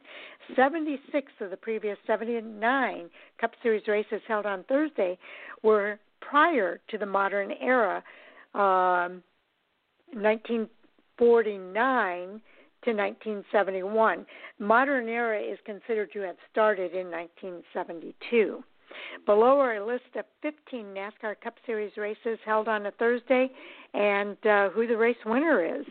Uh, let's start with number 15. In 1969, on September 8th, Bobby Isaac uh, won at Columbia. Uh, that was in 1969. In 1970, there were a couple of people who winning on a Thursday. Uh, it must have been a double header because both are held on February the 19th at Daytona. Uh, the first winner was Charlie Glotzbach, and the second winner was Cale Yarborough. Uh, again on Thursdays, May 20. I'm sorry, April 30th. Uh, Richard Petty won at Columbia, and uh, Bobby Isaac won on May 28th at Maryville. Also in 1970, on uh, July 9th, you had Bobby Isaac winning, and on August 6th at Columbia, you had Bobby Isaac winning. That race in July was actually won at Thompson. Going to 1971, there are several drivers here with wins that year. Thursday, February the 11th, two drivers winning at Daytona included David Pearson and Pete Hamilton. On uh, April the 8th, you had uh, Richard Petty winning at Columbia, and on April 15th, he also won at Maryville. Also in 1971, on July 15th, at Islip, Richard Petty was the winner. Uh, so a lot of wins there for Richard Petty on Thursday nights. Uh, moving along in 1974, on July 4th, David Pearson won at Daytona. And then July 4th of 1985, it was Greg Sacks winning at Daytona on a Thursday night. And the last driver on our list is on Thursday, May the 28th of this year. Uh, Chase Elliott won at Charlotte Motor Speedway. So uh, some interesting stats there with drivers winning at um, uh, tracks on Thursday nights. Kansas Speedway is hosting the Cup Series, has hosted the Cup Series 28 times, but this will be the first time they're hosting on a Thursday night.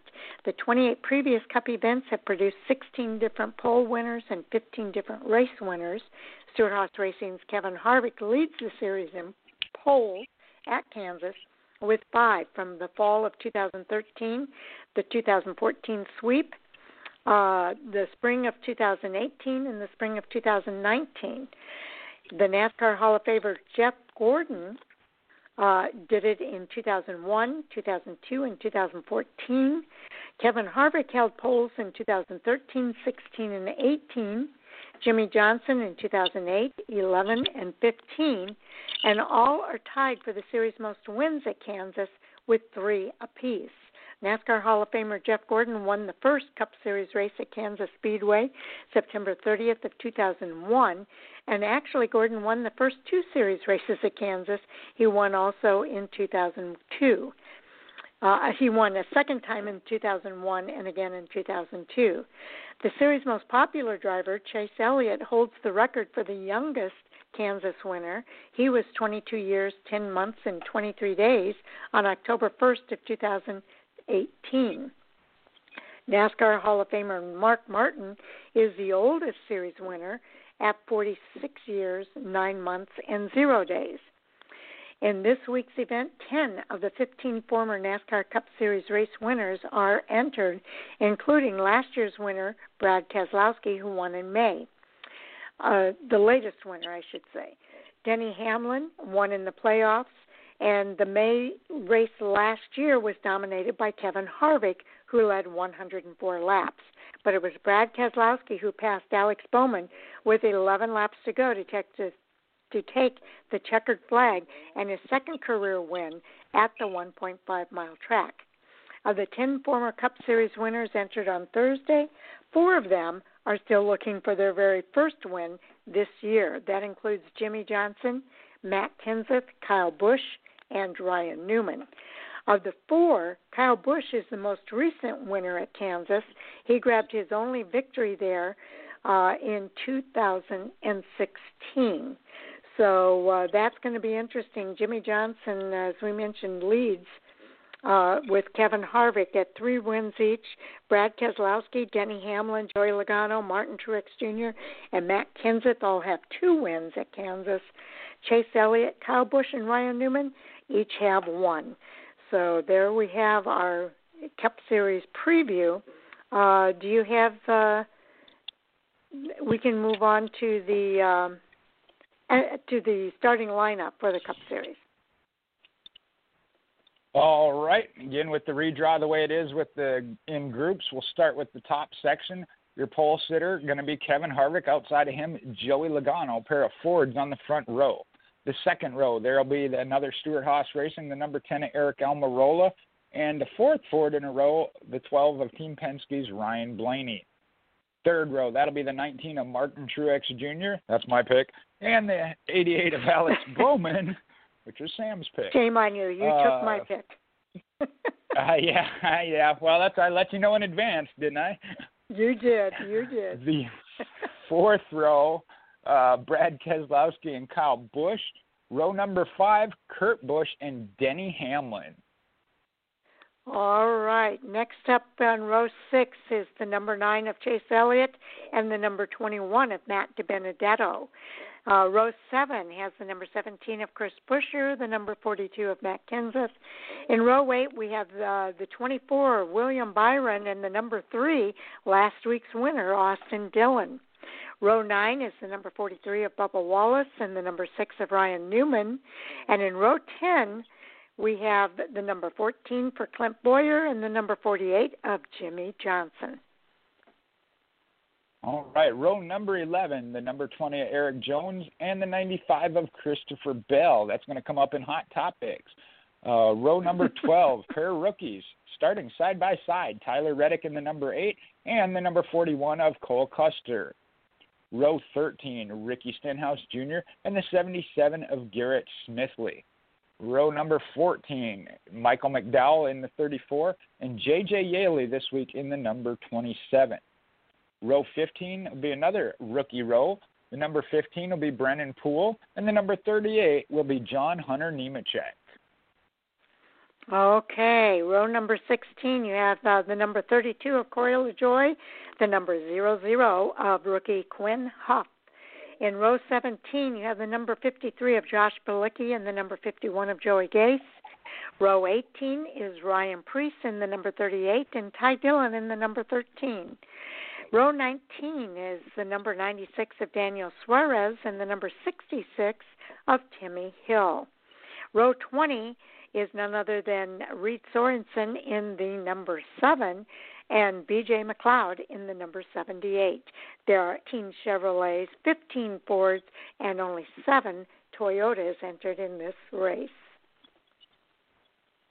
Well, a little bit of a disadvantage, but they certainly have held their own. I know they haven't been as strong this year, but hopefully Martin Truex will change that for them. Okay, now Jay, we've got a couple minutes here. Not enough time for us to do uh, pre-race audio, but I think you can give us uh, our picks and points for the Cup Series, and then our overall points for the for the group. All right. I know we've mentioned a couple of them. Uh, James unfortunately had to start first, so went with the low-hanging fruit. Took Kevin Harvick.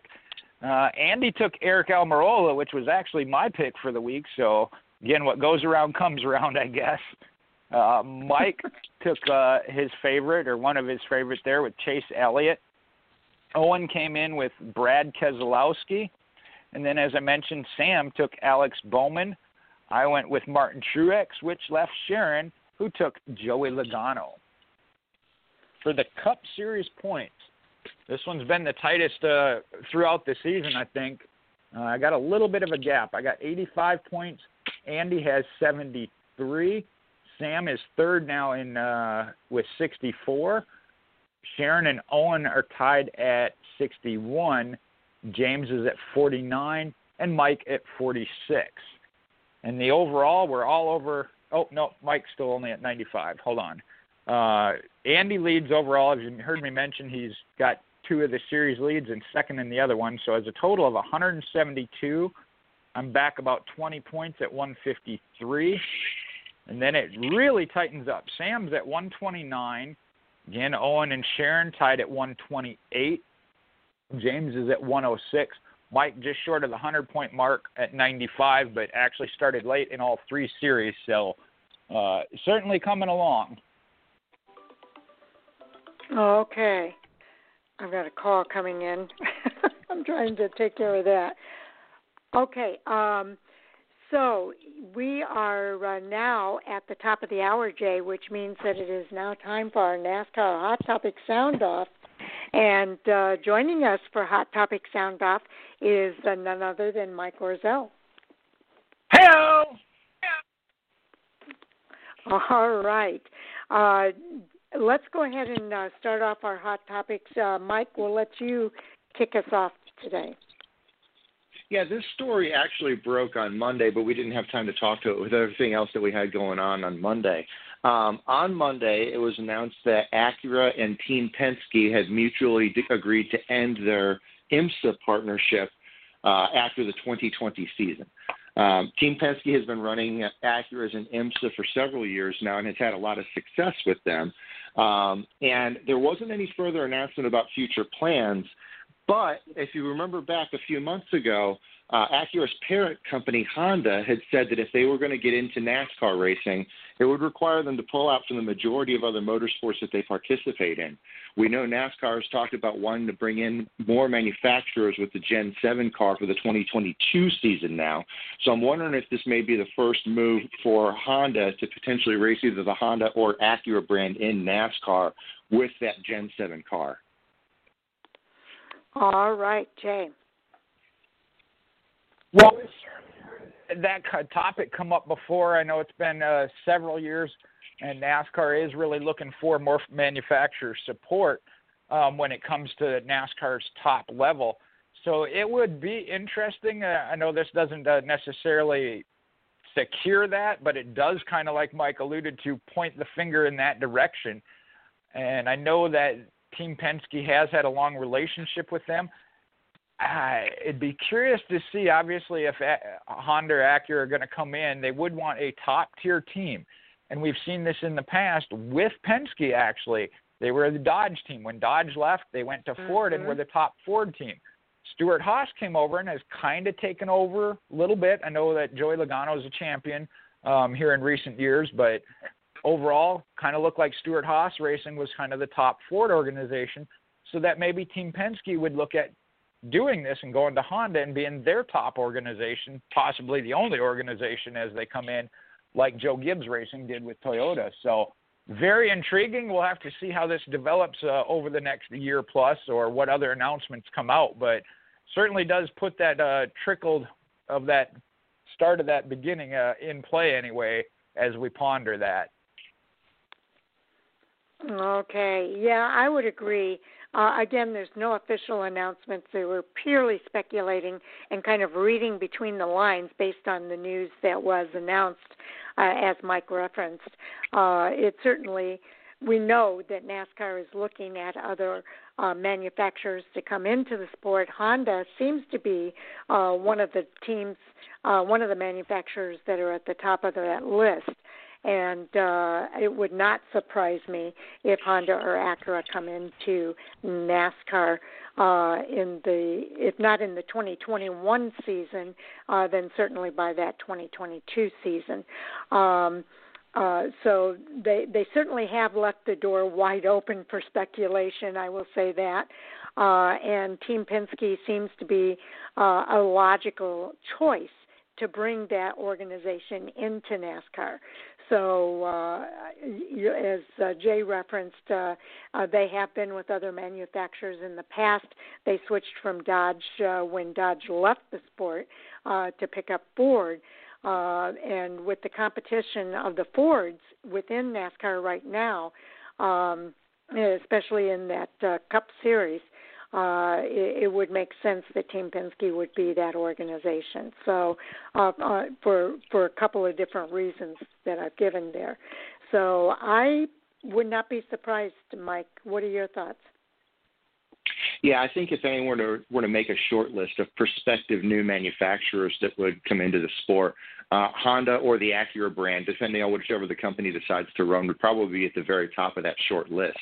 Um, Honda has a natural competitor in Toyota already in NASCAR. They're basically the Chevy versus Ford of the uh, Japanese based import brands. So having that natural competitor in there kind of gives that built in fan base and that built in rivalry um, that already exists between Chevy and Ford within NASCAR. Um, it's also obviously a much wider market since their their target market are the kind of people who are buying Toyota Camrys. Well, maybe they're going to put that Honda Accord or Acura TL brand in front of them and showcase that a little bit more and highlight that and maybe help their sales a little bit more. Uh, I think they're probably in a little bit better position than Nissan, the other Japanese manufacturer that's prevalent in the U.S. Uh, Nissan's had some financial issues, and I haven't really seen anything for them coming into the uh, into motorsports the way uh, that Honda slash Acura has been. Um, so yeah, uh, again, like you said, all speculation. But if we're trying to draw lines between dots, it really looks like uh, Acura may be joining NASCAR in 2021 if we were going to guess that another manufacturer were coming in. Do you think they can uh, do it that soon, Jay? Yeah, two years out, I think so. If it, you know, being that this is happening now already in 2020, um, yeah, it, it could be tight. Um, what would surprise me is as we saw it when Toyota did it, and that's what I, I think the the business model in all all of them have looked at now is they did it through the Truck Series and then the Xfinity, then the Cup. That you know, and even when they did first come to Cup, there's a little bit uh, bit off, maybe a little bit more than they could chew. I want to say. Um, so it would be a little surprising to see them not go into the trucks, but they don't have a necessarily a truck brand. So the the six months to to to prepare, and again, maybe they've been preparing and planning this all along. We don't know that, so or whether or not it's even true. Um, that maybe they are more equipped.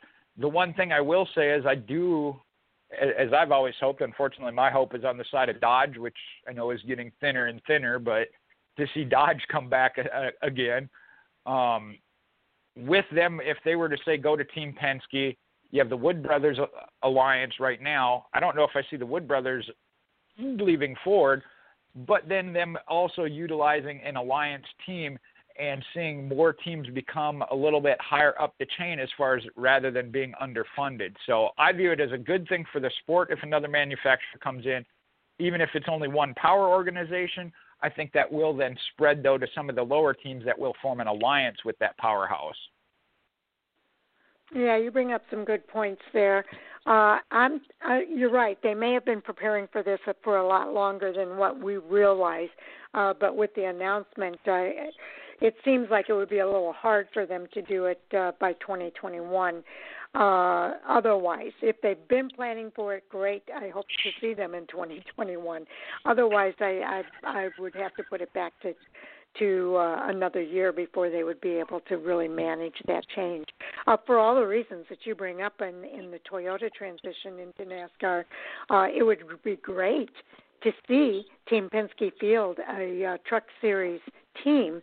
Uh, I think that would be fantastic, but uh, you know, they they have those are some of the things that they'll have to take into consideration uh, when they look at their entry into the sport and how they want to make that happen. So, Mike, what are your thoughts? Yeah, the uh, the 2021 season, I agree, is, is definitely going to be a, stretch, a stretch, especially since NASCAR said that they're going to delay the Gen 7 car until the 2022 season now. Um, and mm-hmm. I think that mm-hmm. Gen 7 car, with what they're trying to work on as far as cost reduction and making it a little bit more universal, that may uh, lower that learning curve a little bit so it makes it a little bit more attainable for a new manufacturer to enter the sport without the massive R&D and integration issues that Toyota had when they entered the sport a decade ago. Okay. Okay, Jay, what's your hot topic for today? Well, there was one, and uh, I want to pull this up here a tweet from Adam Stern, and I believe it was an hour ago. Let's see if I can pull that up. Uh, mentioning that Leavine Family Racing. Where are my screenshots? All right, here we go. Again, this is from Adam Stern. I consider a, a relatively reliable source within the NASCAR community. Uh, LFR 95, which is Leavine Family Racing and owner Bob Leavine, has solicited prospective bids for the team in recent months per sources and he, as he evaluates his future in the sport amid the financial fallout of the coronavirus pandemic. And that mm. leads to the question of wh- whoever buys that team, if it is for sale indeed, and and what happens with it. That's currently where driver Christopher Bell is, and we've already had that discussion of if Bell truly is going to slide into a Joe Gibbs racing team, that would leave Erik Jones in question. Interesting stuff, uh, Mike. What are your thoughts? Yeah, Bob Leavine is one of the good guys in the sport. Um, you know, I, I, it's no secret I'm a Matt DiBenedetto fan, so I was a little sour with what happened to him, but I also understand that was somewhat out of Bob's hands. But with regard to uh, to Bob's interaction with the sport, he's one of the few team owners that I've seen, if any other team owner, that directly interacts with fans on social media, and he does it regularly. Um, he has written books about not just NASCAR, but the NASCAR team owning process um, with regard to how sponsors can get return on their investment, how a NASCAR team functions as a business, things like that. Um, so Bob has offered a lot of great insight into the sport as well, and it'd be a real shame to see him leave.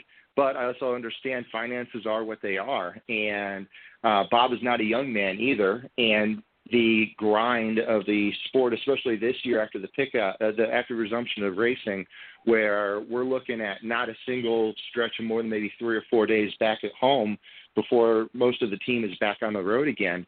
That becomes a real grind, and at someone his age, you can't underestimate the toll that can take on someone's physical health as well.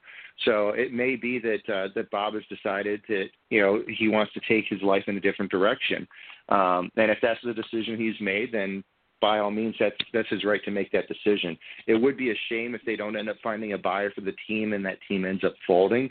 That'd be another that that team isn't necessarily a championship contending team, but it's definitely a team with a positive trajectory right now. And it would be a real shame to see us lose that team um, and the you know the associated potential success that a driver could have at that developing organization. Yep, in theory, it sounded like a good idea for uh, Christopher Bell to go to LFR uh, coming into the season. It was a JGR affiliate and uh, a lot of JGR backing, similar to what happened at uh, Front Row uh, Furniture Row uh, Racing when they had uh, Martin Truex Jr., uh, who is now racing for Joe Gibbs Racing. Um, but who would have predicted that this season would be the kind of season that we've had and the strain uh, that it's putting on a lot of these lower funded teams and uh, ultimately the drivers that are racing in those teams. Um, uh, it's a tough situation. It really is, and and uh, I hate to see it happen. Uh, it'll be interesting because they're talking about uh, the asking price in the mid to high seven figures uh, that's kind of that's going to be money that's going to be hard to come by uh, in this kind of environment, uh, economic environment.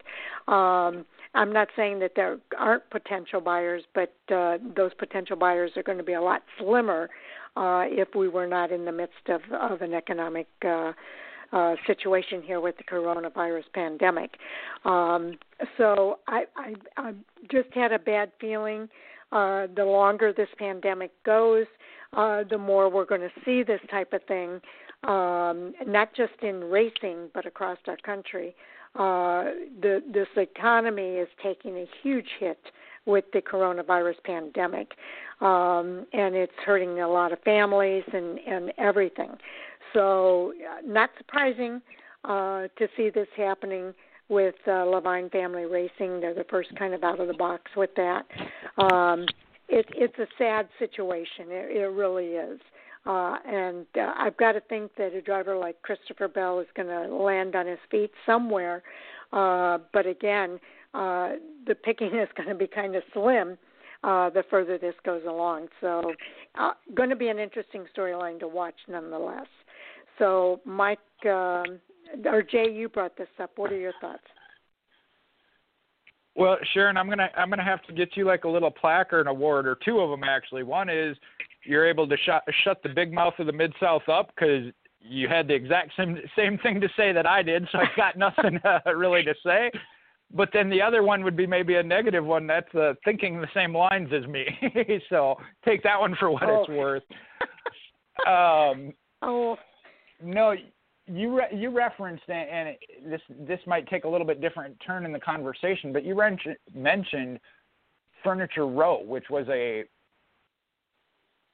associate or uh, alliance team with Joe Gibbs Racing that two years removed from a championship shut down yeah. and and had to fold. you know, as Mike mentioned, right now Leavine Family Racing has been on the building up, starting at you know even before Matt DiBenedetto, but I think he really took them to another level. They started that partnership through Toyota with JGR. Obviously, Toyota wanted Christopher Bell up. They put him in there, uh, as Mike mentioned, that business decision, and really thought that was going to take them to that next level. And we've seen some very good promise out of that so far. But my concern now becomes, though, is that would be two under Toyota that have linked to Joe Gibbs Racing yeah. as an alliance that, and I know it got mentioned with the kind of with Furniture Row that maybe the cost of that with Joe Gibbs Racing and Toyota is just too much. So that is something that I have a concern about because we've seen other the Penske alliance with the Wood brothers, different ones with RCR. Uh, I can't think of the team name, the number 13 Geico machine. I can't think of the team uh, there. If one of you two could help me out, Germain Racing. Mm-hmm. We don't see those, and uh, Richard Petty Motorsports as well with RCR. We don't see those teams end up folding like we have the ones that team with Joe Gibbs Racing under Toyota. So that that brings me to a little bit of a concern there. That's a good point, uh, Mike. What are your thoughts? Yeah, um, as resources become scarce, it's it's difficult to not rob Peter to pay Paul in this uh, in this environment. I, we first saw it a couple decades ago where sponsors started to consolidate. So instead of it being one sponsor per car, now we got one car that gets two sponsors and another car that gets zero sponsors. And now it's starting the same thing starting to happen with driver talent, and it may be workshop resources as well that are starting to com- uh, to to concentrate around those those mega mega centers of gravity, uh, the big teams with the big success. They suck in all the resources and unfortunately, it leaves other teams out in the dark without the resources that may even be necessary to keep going, let alone be competitive on the racetrack. Um, we talk about with the future of Christopher Bell. Unfortunately, the way the way it is right now, that's going to cost another top level driver a ride, or it's going to cost Christopher Bell a ride if the 95 doesn't find a buyer to keep that car on the racetrack. Um, it's doubtful that Christopher Bell, a driver like Christopher Bell, is going to go to a team um, that's towards the back of the field. He's probably not going to replace Quinn Houff in the 11 for the same discussion we had the other day of drivers with a certain talent level have a certain expectation of competitiveness.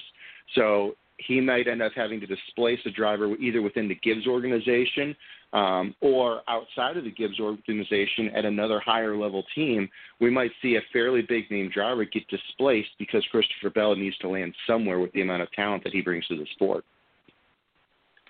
Yeah, that that's a good point as well. I, want to kind of go back to the manufacturer, though. It wasn't that long ago that Toyota came into NASCAR, and uh, they came in with a pretty big splash uh, it just makes you wonder if there isn't something that systemic.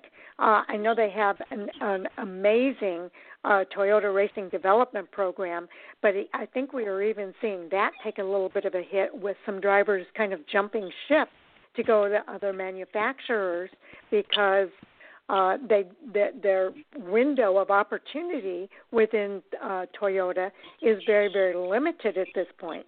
So uh, I'm wondering, you know, if, if what's in store for Toyota as a manufacturer for a future within the sport as well. Um, so something for us to definitely keep our eye on. Uh, it, it's a developing storyline, and uh, you got to hope for the best. But in this economic environment, uh, I've got to be realistic as well. I, I think this could be the first of uh, many situations that we see similar to this.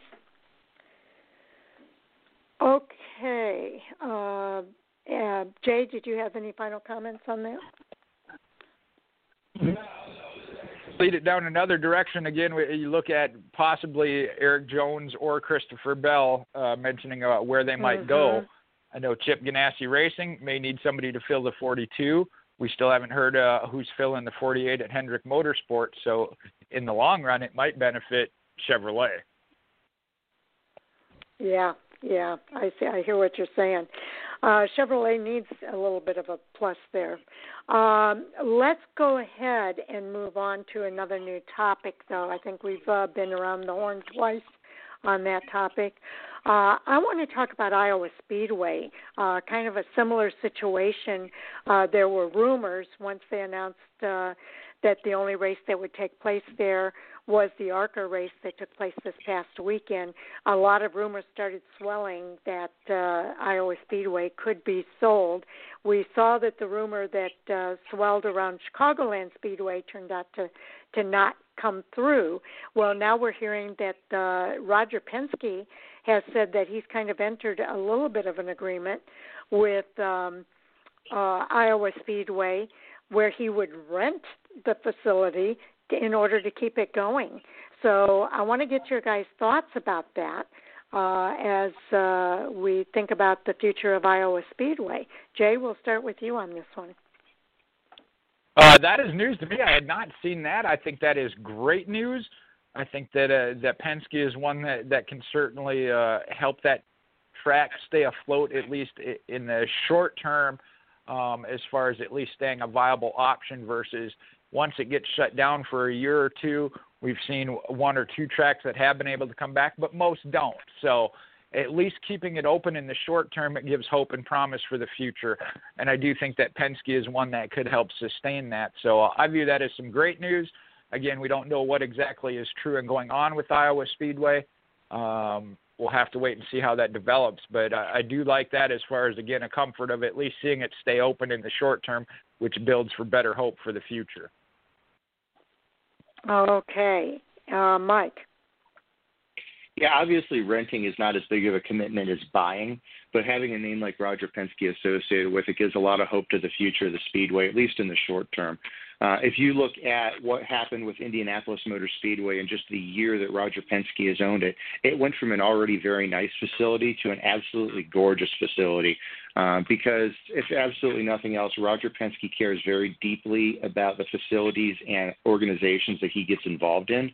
And if he's willing to put his name on there, even in a rental agreement, I'm sure he's going to take good care of Iowa Speedway, at least until a more longer term solution can be found. Okay. At this point, the track is owned by ISC. Um, and uh, Roger Penske, I guess uh, this conversation came up after the IndyCar doubleheader. Uh, the rumor surfaced uh, about the possibility of Roger Penske purchasing uh, the oval, and Penske responded by saying uh, if he was interested in buying it, he said uh, um, that they contracted this year uh, where they were the promoter and all we did was make a deal to rent the track. We'd like to continue to rent it in future years to keep it going. So um, I, I think that he wants to see that facility continue to uh, uh, exist within the NASCAR uh, community, and uh, uh, I, I really applaud him for doing that. Uh, you're right, Mike. He he really cares deeply about the sport. He cares deeply about racing in general, and uh, I applaud him for for uh, putting together that agreement. Uh, my understanding, uh, based on other rumors, or, based on what happened earlier when they announced that that uh, that track may be in uh, the uh, uh, selling block um, they said that they pretty much let go a lot of the uh, uh, positions, a lot of the staff, most of the staff at the Speedway, uh, and that David Hyatt, the uh, track uh, president, uh, and a small number of staff staff stayed on board just to operate the races that took place this year. So uh, it sounds like they're on a shoestring. Um, uh, it would be great if Roger Penske does decide that he's going to purchase that track at some point in the future. Uh, but I understand why he would rent it given the current economic environment. So um, let's hope that we can kind of pull out of all of this. Uh, and get into a better picture, uh, if you will, uh, to where Roger Penske could see a way to maybe purchase that track in the future, because that would really be great uh, again, I just applaud him uh, for doing what he's doing to keep that track afloat. Now, does the uh, I, I haven't read the article either. Does the article say that he's renting it for a yearly basis? Because remember, Penske does also own the NTT IndyCar series. So, did he clarify right. he wasn't just speaking about renting it for the one IndyCar event that they recently held there? His quote was this: "We did contract this year where we were the promoter, and all we did was make the deal to rent the track." and we'd like to continue to rent it in future years.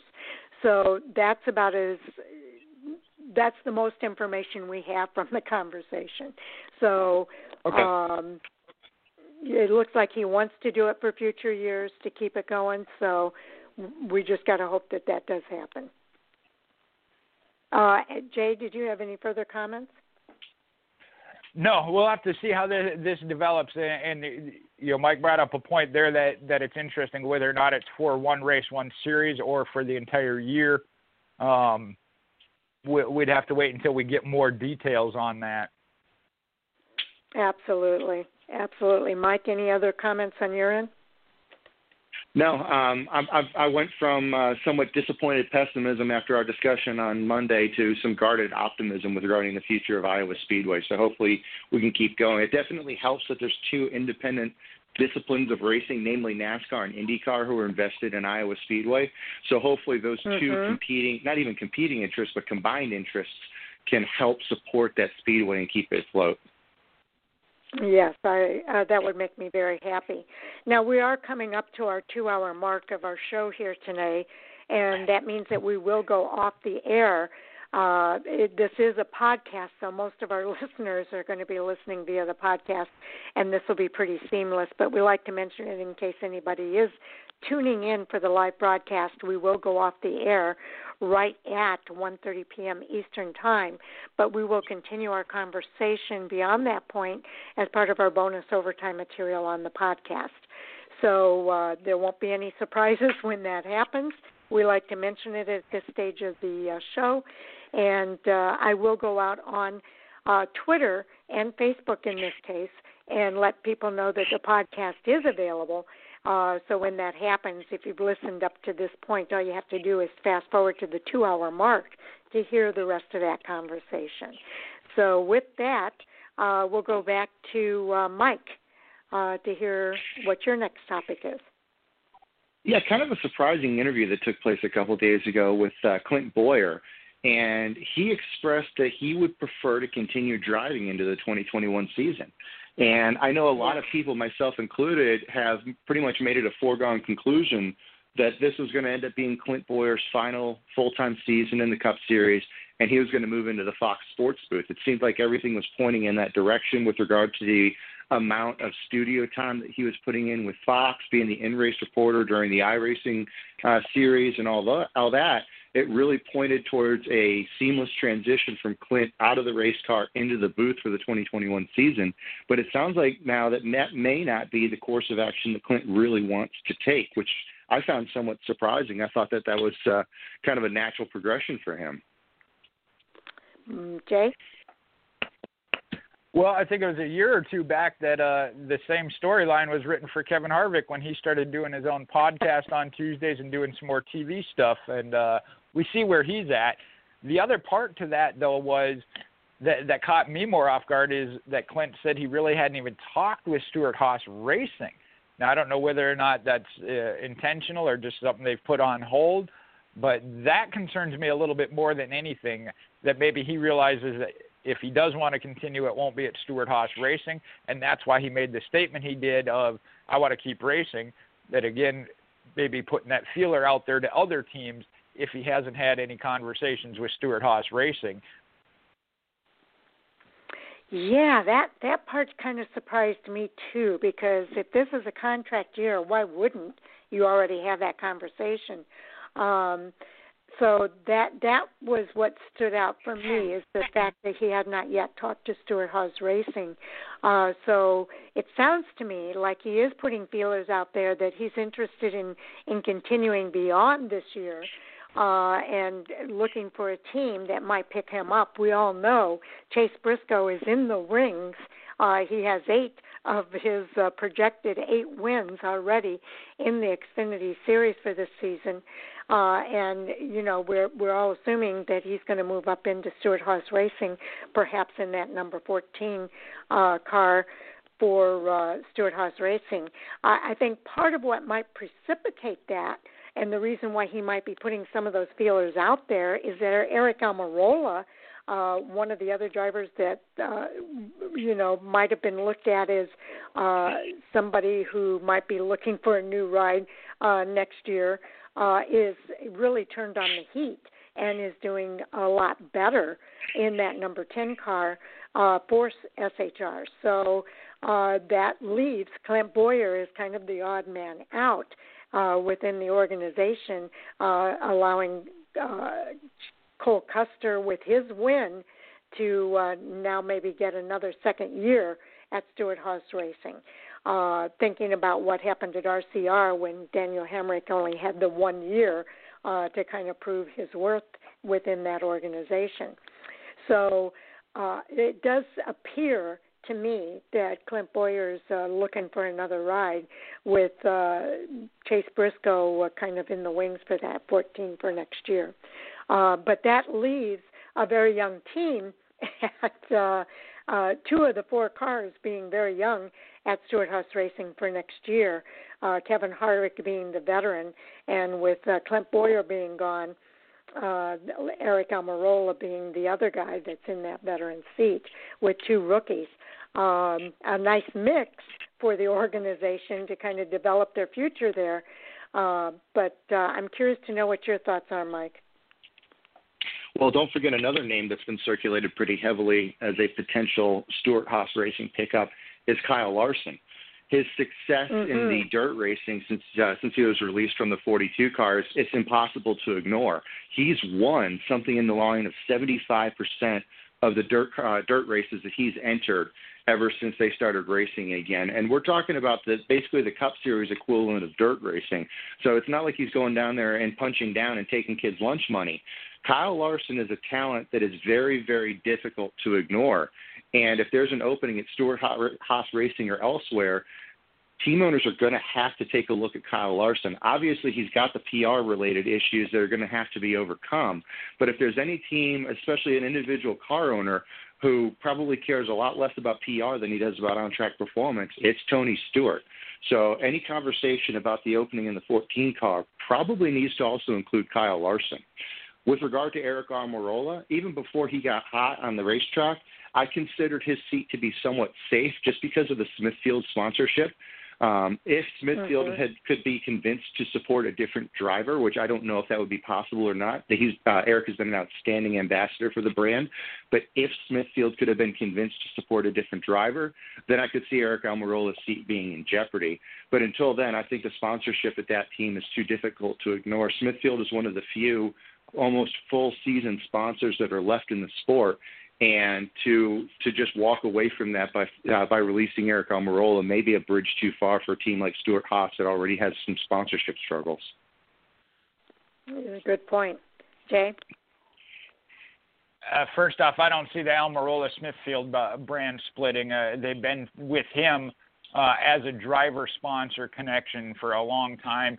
And we've seen even when he changes team, uh, what he brings to an organization as a driver. I think right now he's at six or seven races, finishing in the top ten. Come come close to winning a couple. I actually thought he uh, might get one again.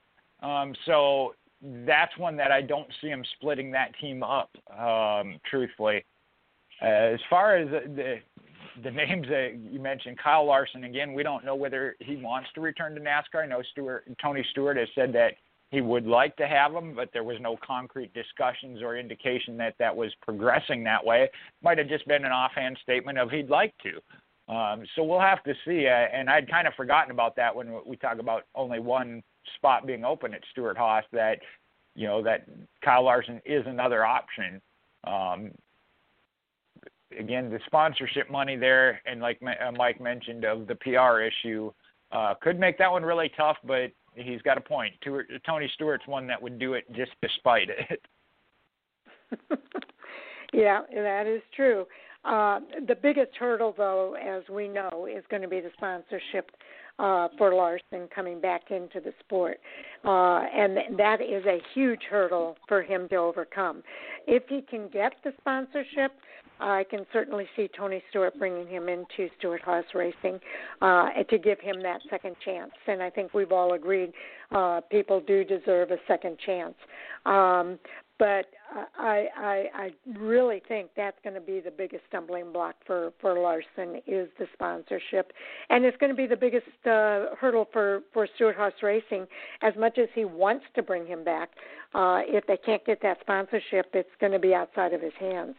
So uh, that is is going to be the big determining factor, I think, for for Kyle Larson. Uh, if Larson comes in, uh, then I think we see Chase Briscoe another year in the Xfinity Series, which would be a shame unless they can develop something within an affiliate organization at Stewart-Haas Racing. But um, uh, I, I really would like to see uh, for all the things that are happening at Leavine Family Racing. I would like to see Briscoe get that opportunity at Stewart-Haas Racing um, over an affiliate team. So that's just my thoughts there. Um, have we been around twice on this subject? I don't think so. I think twice? so. Yeah, I've spoken Did we go twice around twice? Oh, okay. Then then we're ready to move on to the next topic. uh, Jay. Well, I got another breaking news one. Uh, what I saw was from an hour ago, but Bob Pockrass just confirmed it. Uh, Travis Pastrana is going to be in the number 40 Niece Motorsports truck on Saturday. It just says for Saturday in place of Ross Chastain. Doesn't give a reason why, but it is confirmed by Bob Pockrass that Travis Pastrana going to be in the number 40 truck in place of Ross Chastain on Saturday's truck race.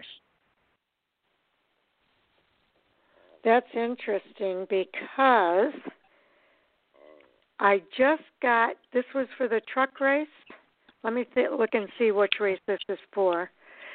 This is the actually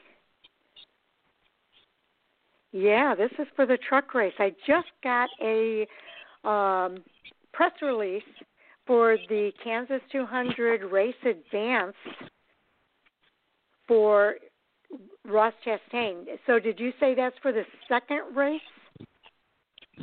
Because it it said it was for Saturday's race. Okay, that is the second race. Okay, this is actually a uh, press release for Friday. It does not mention Saturday in here, if that's any indication. Um, it just mentions him for that Friday race. So that's interesting, part of that conversation. So, uh, Mike, your thoughts?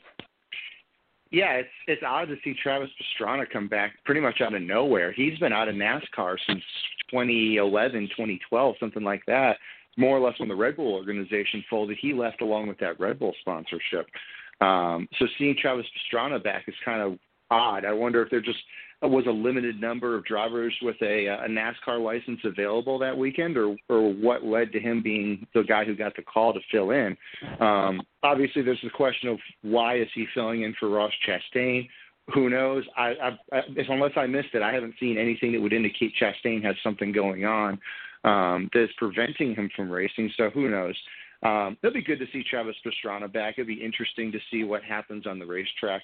To be honest, I wouldn't expect great things from a driver who who left the sport almost 10 years ago and really hasn't touched a race car since. Um, I'm sure he'll do a serviceable job for Niece Motorsports. Um, but uh, it's uh, it's just interesting to see a name like that pop back up uh, out of everybody who could potentially jump in.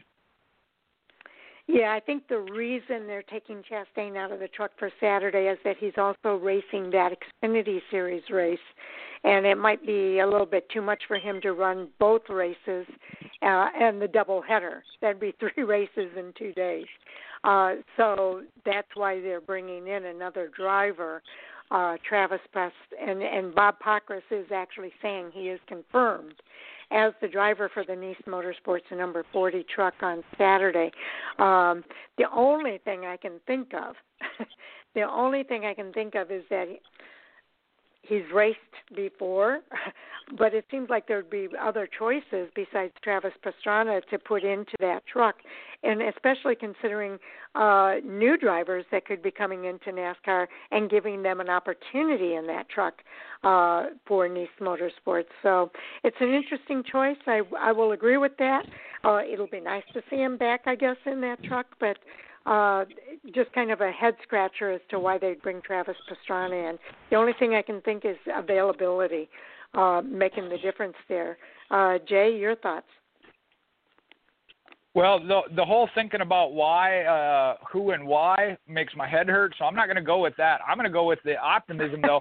I like Travis Pastrana when he was there with Roush Fenway Racing, um, he is one of those drivers I think never got the true chance to to develop. Needed a little more time coming in from the motorbike and X Games uh, style of racing. I know he's he's done some uh, rally racing um, and still been involved in motorsports. But I, I felt like he was one that never really got the chance to develop and grow. So I'm excited to see him back. Uh, I think he is a polarizing personality that I think NASCAR uh, could use and could back then. And you know when he was there, certainly provided that. If it's sponsorship money or availability or all that, they, yeah, I'm not that deep involved. It makes my head hurt. So I'll just go with uh, I hope he does good. okay, uh, Mike. Yeah, um, like I said, I'm, I'm I'm cautiously optimistic about Travis Pastrana, but just because he's been out of the car for a while, we saw old man Greg Biffle get off the couch last year and go win a race. So it's it's not That's like true. these guys can sit out forever and, and automatically you assume they're not competitive. Matt Kenseth has done fairly well in the 42 car after just getting basically pulled in off the couch this season as well. Um, it'll be interesting to see what he does. I agree with Jay that Travis Pastrana didn't necessarily get a fair shake, but welcome to the business that is NASCAR sometimes, unfortunately. Um, so look forward to seeing him out on the track on Saturday, and especially in some decent equipment, and see what he can do. Okay, I don't have too much more to add to that, um, but it's good that we're bringing up the breaking news here. Uh, Jay, did you have anything more that you wanted to say? If not, I'll move on with another new topic. No, we'll go to another topic. Okay.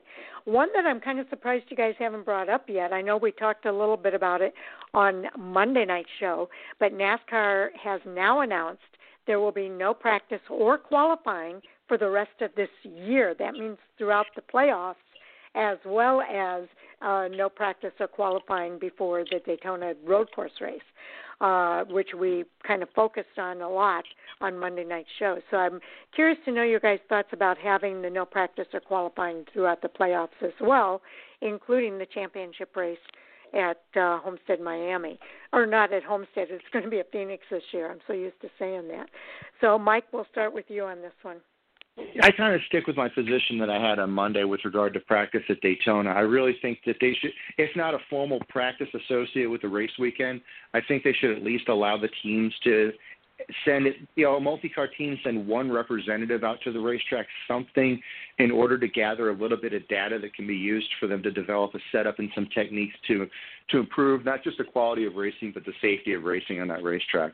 Every other racetrack they've been to before, if not this season, at least they got a notebook from last season with regard to what it takes in order to safely and effectively compete at that track. Um, one thing that surprised me though with the association, and that sounds like Morgan Shepherd Racing in the Xfinity Series, that may take them out for the entire season now. I'm not sure why that team needs practice and qualifying. It may just be a uh, a charter they have to qualify their way in issue. Um, but it's disappointing that you know, there's a couple the teams who are now stuck on the outside looking in. I missed which team that was, Jay or Mike. Uh, Morgan Shepherd. Oh, okay, got it. So yeah, okay, it looks like uh, uh, he, uh, Morgan Shepherd posted on Twitter that uh, basically retweeting the uh, the announcement that the practice and qualifying was off, and it, it, the tweet seemed to imply that that was going to be it for them for the 2020 season. So I'm guessing it must be a you know they they don't have the points in charter in order to guarantee themselves a uh, a spot in the race, so that's just going to preclude them from from going to the racetrack that rest of the year. Okay, Jay. Yeah, I, th- I think I think Mike did come to the conclusion there. I believe that they are outside of that with the charter teams in the Xfinity series. We've seen a pretty full field throughout most of the year. Uh, it's an unfortunate situation for that team, but there's been a couple that have uh, on the Cup side as well uh, that have unfortunately had to experience that um, situation. That if there isn't the chance to qualify your way in, they don't have that chance, being that it's set on points and then the charters for the four open teams.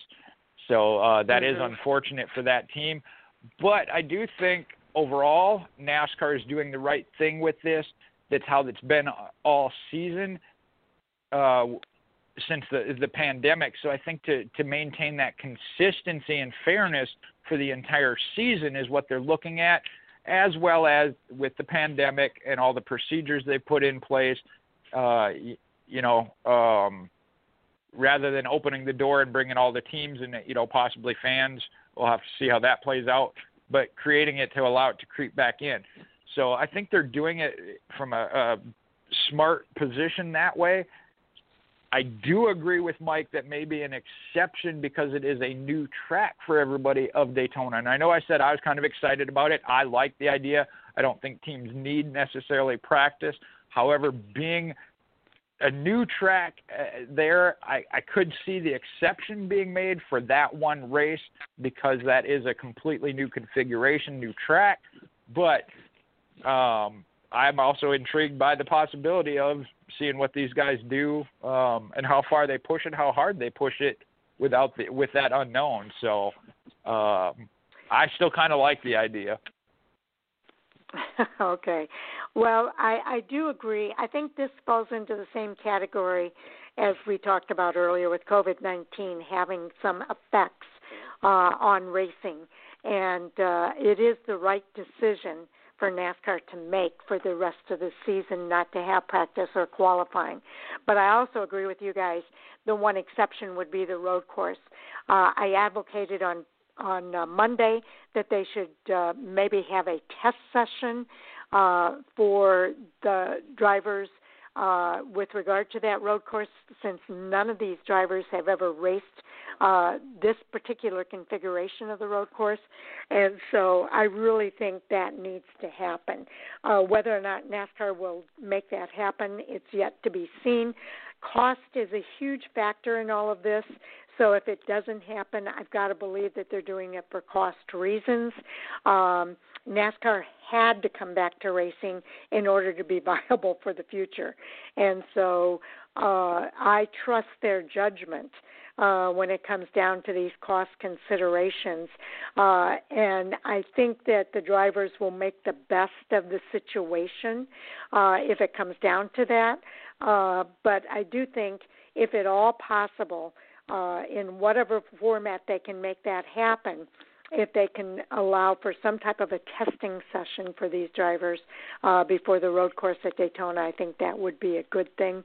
Uh, but I know the drivers and everyone uh, will make the best of the situation for what it is if it comes down to not having anything before they go out on that road course.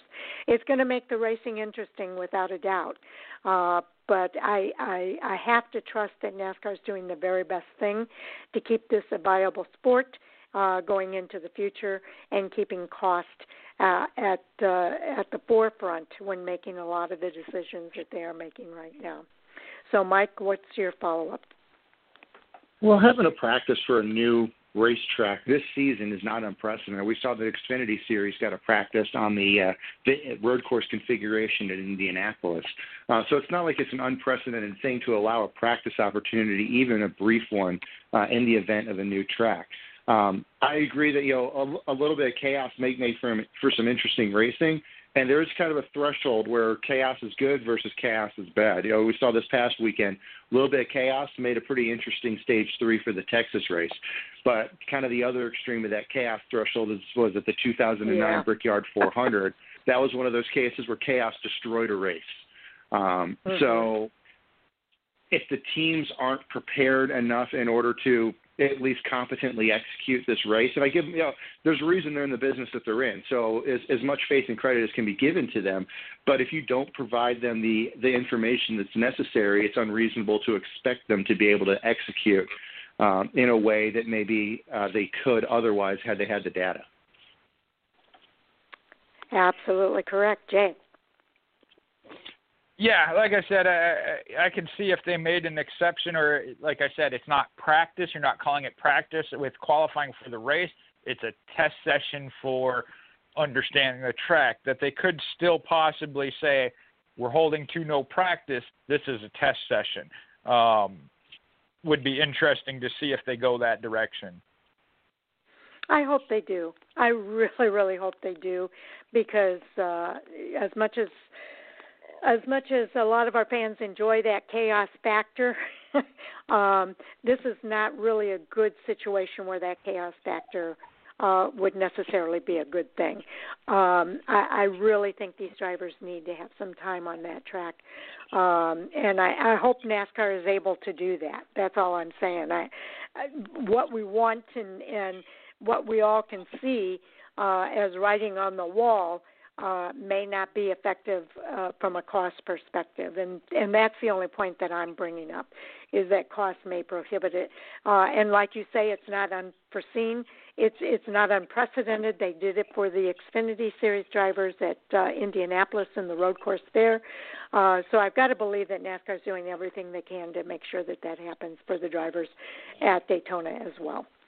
So that's about all I have to say.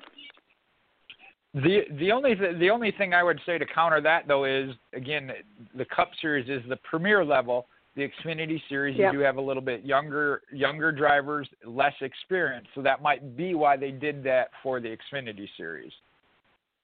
True, that's a good point. But again, uh, there's not many people that have uh, driven on this configuration of that road course, so uh, it will be interesting. Um, but okay, let's. Correct me if I'm wrong. Goodyear Goodyear hasn't even run a tire test on that configuration, have they? I can't say. I haven't yeah, seen I, anything I know they'll, they'll occasionally they'll occasionally run tests at tracks that uh, that the series doesn't actually race on, but I can't think of a time that Goodyear has run a test on the Daytona road course to even develop a tire for this race. Jay, have you heard anything? No, I don't believe that that they have, uh, and Mike's right. Of they generally do want to have some kind of idea, whether it be uh, former races there if they've had them, but the fact that yeah, it would be an unknown to Goodyear as far as a road course and on the super speedway as it is. Um, I guess they might go back and kind of compare to Ro- uh, the Roval at Charlotte. I don't know. Yeah, yeah. Who knows? Okay, um, let's go ahead and move on to our next topic. And Mike, I guess that's you. Uh, that's about all I had. Uh, I had the two topics I brought up, but with you know three days between the show, um, what has happened, everyone else has brought up, or at least I haven't seen anything else to bring up. So I'll defer to Jay. Okay, Jay. Kind of, and we had heard rumor of it anyway. Um, tied in with it today or yesterday or today's announcement of the no practice is they are going to change the way they do the draw for starting position. And it seems yeah. most logical instead of top 12, it's going to be top 16 when the playoffs start, so that all the playoff drivers are in the same draw, which I think, uh, well, we'll start there. And I don't know that that's 100%, but that seems to be the direction. And then whether or not they would go down to 8 and um, yes. or 12 and 8, with the following cutoff races or not. Again, it just said it would be to, to be announced later. But I think to start, they're looking at the 16 instead of 12 to start the playoffs. Okay, Mike, your thoughts? I mean, for the playoffs, that absolutely makes the most sense. I mean, you're you're starting to get pretty big on the the initial draw pool there. You're getting close to half the field at that point. But then again, half the field are your playoff drivers, and you don't want to put those playoff drivers at an inherent disadvantage if they're below that four point cutoff or that that, that 14 cutoff would be outside of the top 12. um, logic would say if you're already outside of that cutoff, there's a good chance you're in danger of being eliminated from the playoffs anyway. So now you would be in, putting another disadvantage on those teams uh, and potentially eliminating them from the playoffs because of it. So I think yeah, that makes the most sense on there. Um, when we talked about with the with regard to the choose cone, drivers will find a way to complain about anything, and now we're starting to see the complaints about uh, about random draw position. Uh, Clint Bowyer posted, I think yesterday, he was he was filing his formal complaint, which of course Twitter is the formal complaint submission process um, with regard to uh, to his luck in these uh, in these draws. And somebody's actually done the math, and they found that. Uh, I think Clint Bowyer is third from the bottom in terms of luck. Uh, Matt DiBenedetto second from the bottom in terms of luck, and I think Christopher Bell is overall the worst um, just in terms of the luck of the draw and how the you know whether they're drawing straws or dice or whatever, uh, how that that is uh, that is played out in their favor. But then you got drivers like Aric Almirola who have been on the receiving end of really good luck. I really would be shocked if the 10 car was able to crank off two poles in five races like he did with via a random draw, just based on the the historical performance of the 10 car in qualifying. So I really doubt that Aric Almirola's got too many complaints at all about this random draw system. Yeah, but I, I do have to say I agree that going into the playoffs, it makes sense that they would make it uh, the top 16 in the same random draw. Those are the drivers that are competing and uh, should be in that random draw selection group. Uh, and I would think that moving forward, when it when it gets pared down to 12, 8, and then eventually 4, uh, that they will do the same thing and make that a random draw for each of those respective groups. I can't really think of any negatives for not doing it. Uh, it, it just seems to make sense that they would do it. Uh, so let's go around the second time on that. Uh, Mike? You brought this one up. Yeah, the only real negative that would come would be in the first round. If you're on the outside looking in, you are way on the outside looking in at that point. Right. Um, and I'm not sure if it's going to if they're going to keep the you know, if it's going to be 16 to 24. I haven't seen any deeper into there. But if they're doing 16 to 39, you could be starting in a pretty deep hole just by virtue of missing the playoffs by a couple points um, it is what it is. Maybe you should do better throughout the remainder of the season if you wanted to be in a, in a better position there. But at the same time, that is a pretty deep hole that you're asking guys to start in, and the you know the ability to have that late season run and improve your your position outside of the playoffs gets limited a little bit when you do something like that. Okay, Jay, any follow up? No, I, I, I'm with both of you. I think that they they almost have to for the for the playoff group start with 16, and to the best of my knowledge, the other groups then uh, group number two would be 17 through 24, uh, unless they break right. up the other three segments. Um, again, we'll have to wait and see as they do details of the further rounds and then how they adjust the rest of the field. But I don't think it'll change the the second or third group, other than the second group may have eight drivers, which would be a little bit less. But again, they they can't do any better than 17th either. So. Uh, overall, I, I do think it was the right move, and we'll have to see how they do further into the playoffs. Um, even you know, Mike mentioned starting with the playoffs, the 16th, uh, 16 now instead of 12. Your points leader, which will say Kevin Harvick at this point anyway, probably throughout a lot of it. You know, may may get pushed back a little bit, but he's the closer, and you know he can handle it, and it might give an advantage to the 15th, 16th spots. You know, like I said, or Mike said, if they were on the outside already in that 13th through 16th, they obviously were struggling a little bit compared to the rest. To put them back as far as 24th, I mean, you're just asking them to get out of a hole they they obviously weren't able to get out of to begin with.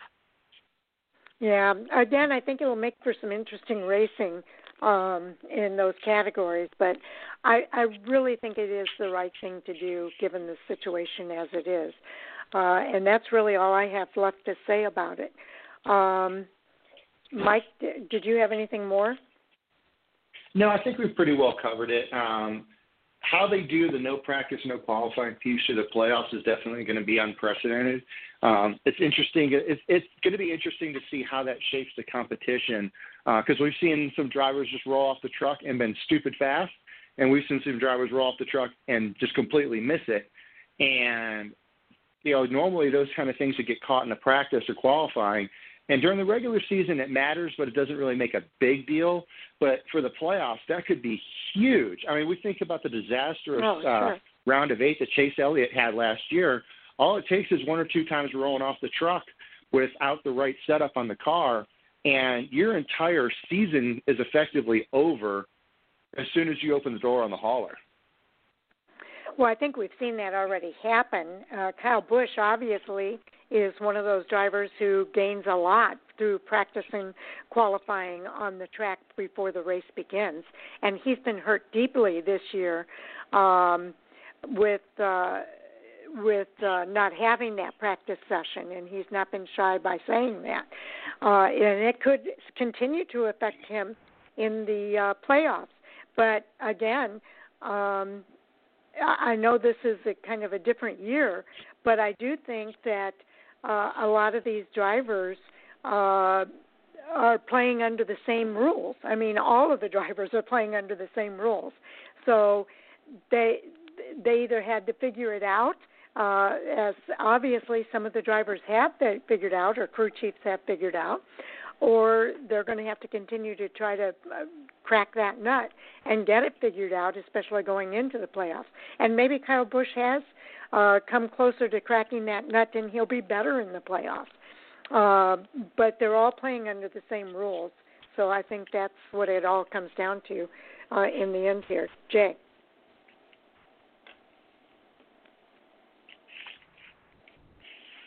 Jay, are you on mute? Did we lose Jay? Um, but I think it will make it interesting. Uh, again, unfortunately, this season has been a lot of uh, things on the fly, and overall, I think NASCAR has done a good job of making the best decisions. So we'll have to hope that continues. Okay, we're going to let that be the last word, and uh, we'll do our roundtable here uh, to start to close out the show. Uh, Mike, we'll start with you. Yeah, Mike Orzel on Facebook, Mike underscore Orzel on Twitter. Look for me in the race chat this evening on the Fan4Racing. Uh, follow fa- uh, the link on the uh, top right corner of the Fan4Racing website, and uh, we'll have our live race chat there, and you can find me in there this evening. Okay, Jay. All right. Husmann on Facebook, Mopar MJ8 on Twitter and Instagram. Uh, I got some other things going on tonight. I don't know if I'll catch the end of the truck race there or not to jump in there in the chat room as well uh, once I get done. And tomorrow and Saturday, probably both the same. Uh, and I will be at Jackson Motor Speedway, your capital city raceway here in Mississippi, on Saturday night for the Mississippi State Championship Challenge Series Super Late Models. And being that I've been this busy, I know I talked about an article coming up, and I already talked with Sharon about it try to get that out by midweek of a lot of the things we've talked about, the impact the uh, uh, pandemic, the coronavirus has had on the NASCAR season, and what it means for the future with some of the things they've done. Okay, definitely looking forward to that one, Jay. Um, okay, Sharon, uh, I am Fan4Racing site. On Twitter, we are Fan4Racing blog and radio, everywhere else, including our website, fanforracing.com. And uh, I too will be in the chat room tonight on uh. If you go to the website on the uh, front page at the very top right side, uh, you will see uh, chat. Uh, just look for the race day chat. Uh, scroll down to the race day chat, and that's the chat room we'll be in tonight uh, for tonight's Cup Series race and uh, I'm going to try to be in as many of those uh, chats uh, this weekend as possible. Uh, for whatever reason, my house seems to be the uh, community central, uh, and a lot of people tend to just drop in on me. so uh, if that happens, I try to let everybody know that that's happening, and that's why I disappear in the chat room throughout the race. Uh, but um, uh, I will try to be in there as much as possible uh, for the racing this weekend at Kansas. Uh, looking forward to those races. A big shout out to our listeners. We appreciate all of you for tuning in to hear what we have to say uh, on uh, our review and preview shows throughout the week. And uh, uh, again, this is a podcast this time. we will be back on air uh, next week, I don't know if you guys have looked far, uh, very far ahead, but next week on my calendar, it looks like there's only one race. Is that right? Yeah, the, there the biggest gap that they're going to have the entire season. Pardon me? This is the biggest gap that they're going to have the entire season. Yeah, that's amazing. One Cup Series race uh, is taking place next week on August the 2nd, uh, and that's going to be uh, the race that we will preview uh, on uh, Thursday night uh, beforehand. So, uh, just a heads up uh, for everybody, uh, it's going to be a slow race weekend uh, after this week uh, on that first week of August. So interesting stuff there. But uh, thanks everybody again for tuning in. Thanks to Mike and Jay for being here today. Uh, I appreciate you guys, and uh, we're definitely looking forward to uh, the races coming up this weekend. So uh, thanks everybody, and uh, we'll see you on the other side. See ya. Have a good day and enjoy the races. Good night.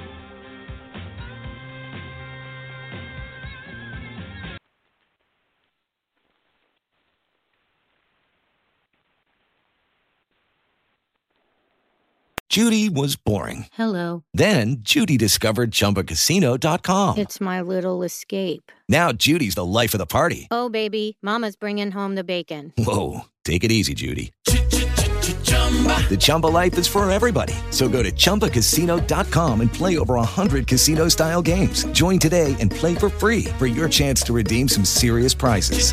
chumba ChumbaCasino.com. No purchase necessary. Void where prohibited by law. 18 plus terms and conditions apply. See website for details.